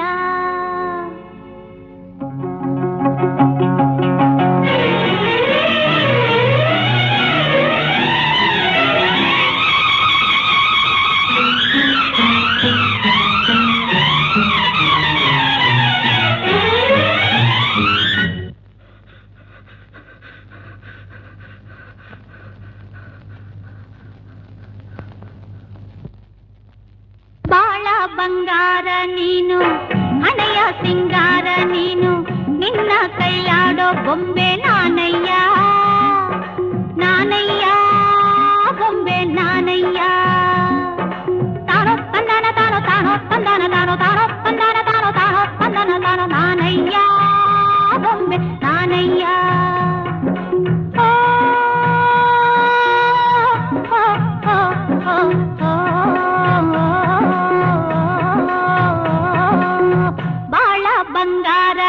ನೀನು ಹಣೆಯ ಸಿಂಗಾರ ನೀನು ನಿನ್ನ ಕೈಲಾಡೋ ಬೊಂಬೆ ನಾನಯ್ಯ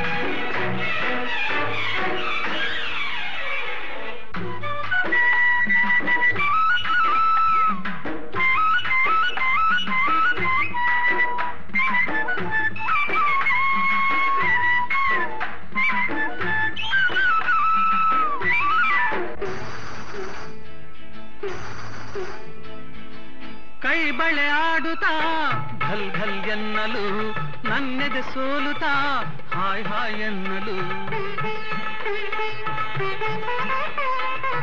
ಕೈ ಬಳೆ ಆಡುತ್ತಾ ಘಲ್ ಘಲ್ ಎನ್ನಲು ನನ್ನೆದೆ ಸೋಲುತ್ತಾ ಹಾಯ್ ಹಾಯ್ ಎನ್ನಲು ಹೆಜ್ಜೆಯ ತಾಳಕ್ಕೆ ನೂಪುರ ಮೇಳಕ್ಕೆ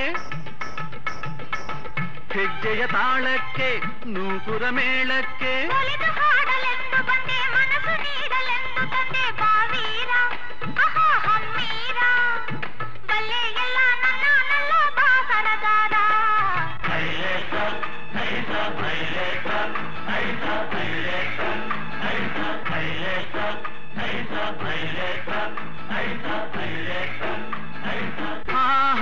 ಮೈಸೂರು ಮಲ್ಲಿಗೆ ದುಂಡು ಮಲ್ಲಿಗೆ ಓಹೋ ಚೆಲುವಾಂತ ಚೆನ್ನಿಗ ನನ್ನ ಚೆನ್ನಿಗ ನಿನ್ನ ಸೊಗಸಿಗೆ ಬೆರಗಾದೆ ಮಾತಿಗೆ ಮರುಳಾದೆ ನನ್ನಲ್ಲಿ ನೀನೇ ತುಂಬಿರುವೆ ನನ್ನಲ್ಲಿ ನೀನೇ ತುಂಬಿರುವೆ ಕೈಲೇಸ ಐಸ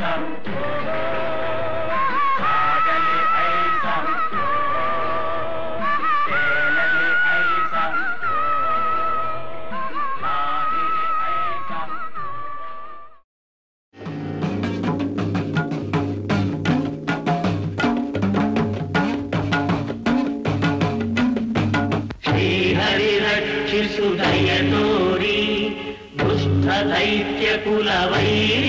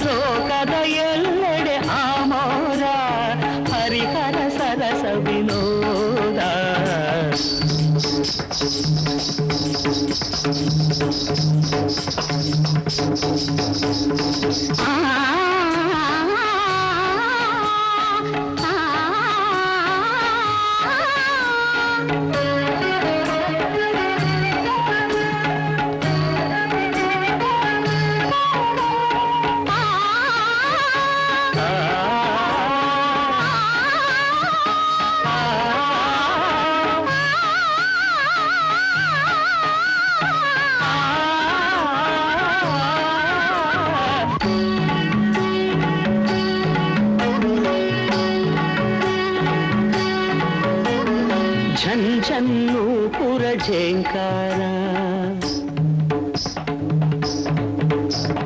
ಹರಿಹರ ಶಕ್ತಿಯ ಓಂಕಾರ ಝಂಝನ್ನೂಪುರ ಝೇಂಕಾರ ಹರಿಹರ ಶಕ್ತಿಯ ಓಂಕಾರ ಸುಧಾವಾಹಿನಿಯ ಶೃಂಗಾರ ನಿತ್ಯಾನಂದದ ಲಹರಿ ವಿಹಾರ ಝಂಝನ್ನೂಪುರ ಝೇಂಕಾರ ಹರಿಹರ ಶಕ್ತಿಯ ಓಂಕಾರ ಹರಿಹರ ಶಕ್ತಿಯ ಓಂಕಾರ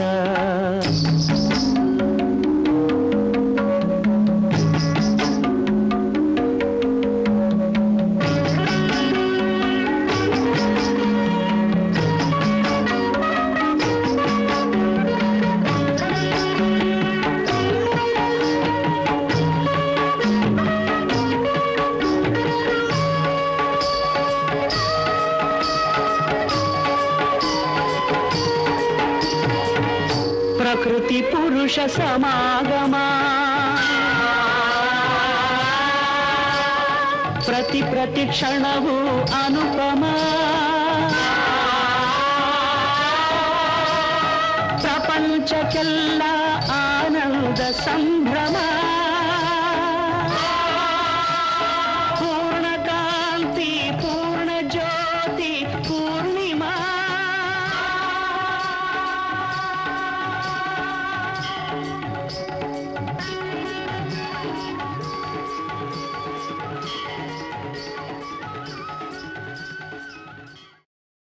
ಇದುವರೆಗೆ ಮಧುರ ಗಾನ ಪ್ರಸಾರವಾಯಿತು.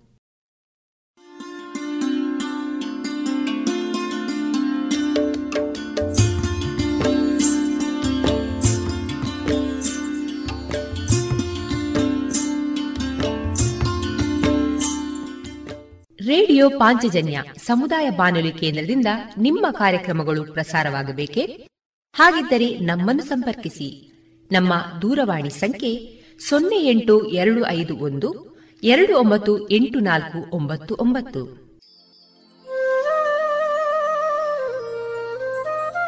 ಗಮನಿಸಿ ಕೇಳುಗರೆ, ನಮ್ಮ ಕಾರ್ಯಕ್ರಮಗಳನ್ನು ವೆಬ್ಸೈಟ್ ಮೂಲಕ ಕೂಡ ಆಲಿಸಬಹುದು. ನಮ್ಮ ವೆಬ್ಸೈಟ್ ವಿಳಾಸ W W W dot radio Panchajanya dot com. ಇಲ್ಲಿ ಆರ್ಕೈವ್ಸ್ನ ಭಾಗಕ್ಕೆ ಹೋಗಿ ಕ್ಲಿಕ್ ಮಾಡಿದರೆ ಹಳೆ ಕಾರ್ಯಕ್ರಮಗಳನ್ನು ಕೂಡ ಆಲಿಸಬಹುದು. ಜೊತೆಗೆ ನಮ್ಮ ಪ್ರಸಾರವನ್ನು ಆಪ್ ಮೂಲಕವೂ ಕೇಳಬಹುದು. ಪ್ಲೇಸ್ಟೋರ್ನಲ್ಲಿ ಪಾಂಚಜನ್ಯ ಸರ್ಚ್ ಮಾಡಿ, ಡೌನ್ಲೋಡ್ ಮಾಡಿಕೊಂಡು ತಮ್ಮ ಮೊಬೈಲ್ಗಳಿಗೆ ಇನ್ಸ್ಟಾಲ್ ಮಾಡಿದರೆ ರೇಡಿಯೋ ಪ್ರಸಾರದ ಕಾರ್ಯಕ್ರಮವನ್ನು ನೀವು ಆಲಿಸಬಹುದು. ನಮ್ಮ ಪ್ರಸಾರದ ಬಗೆಗೆ ನಿಮ್ಮ ಅಭಿಪ್ರಾಯಗಳನ್ನು ಹಂಚಿಕೊಳ್ಳಲು ನಮ್ಮ ವಿಳಾಸ ರೇಡಿಯೋ ಪಾಂಚಜನ್ಯ ತೊಂಬತ್ತು ಬಿಂದು ಎಂಟು ಎಫ್ಎಂ ಸಮುದಾಯ ಬಾನುಲಿ ಕೇಂದ್ರ, ನೆಹರು ನಗರ, ಪುತ್ತೂರು.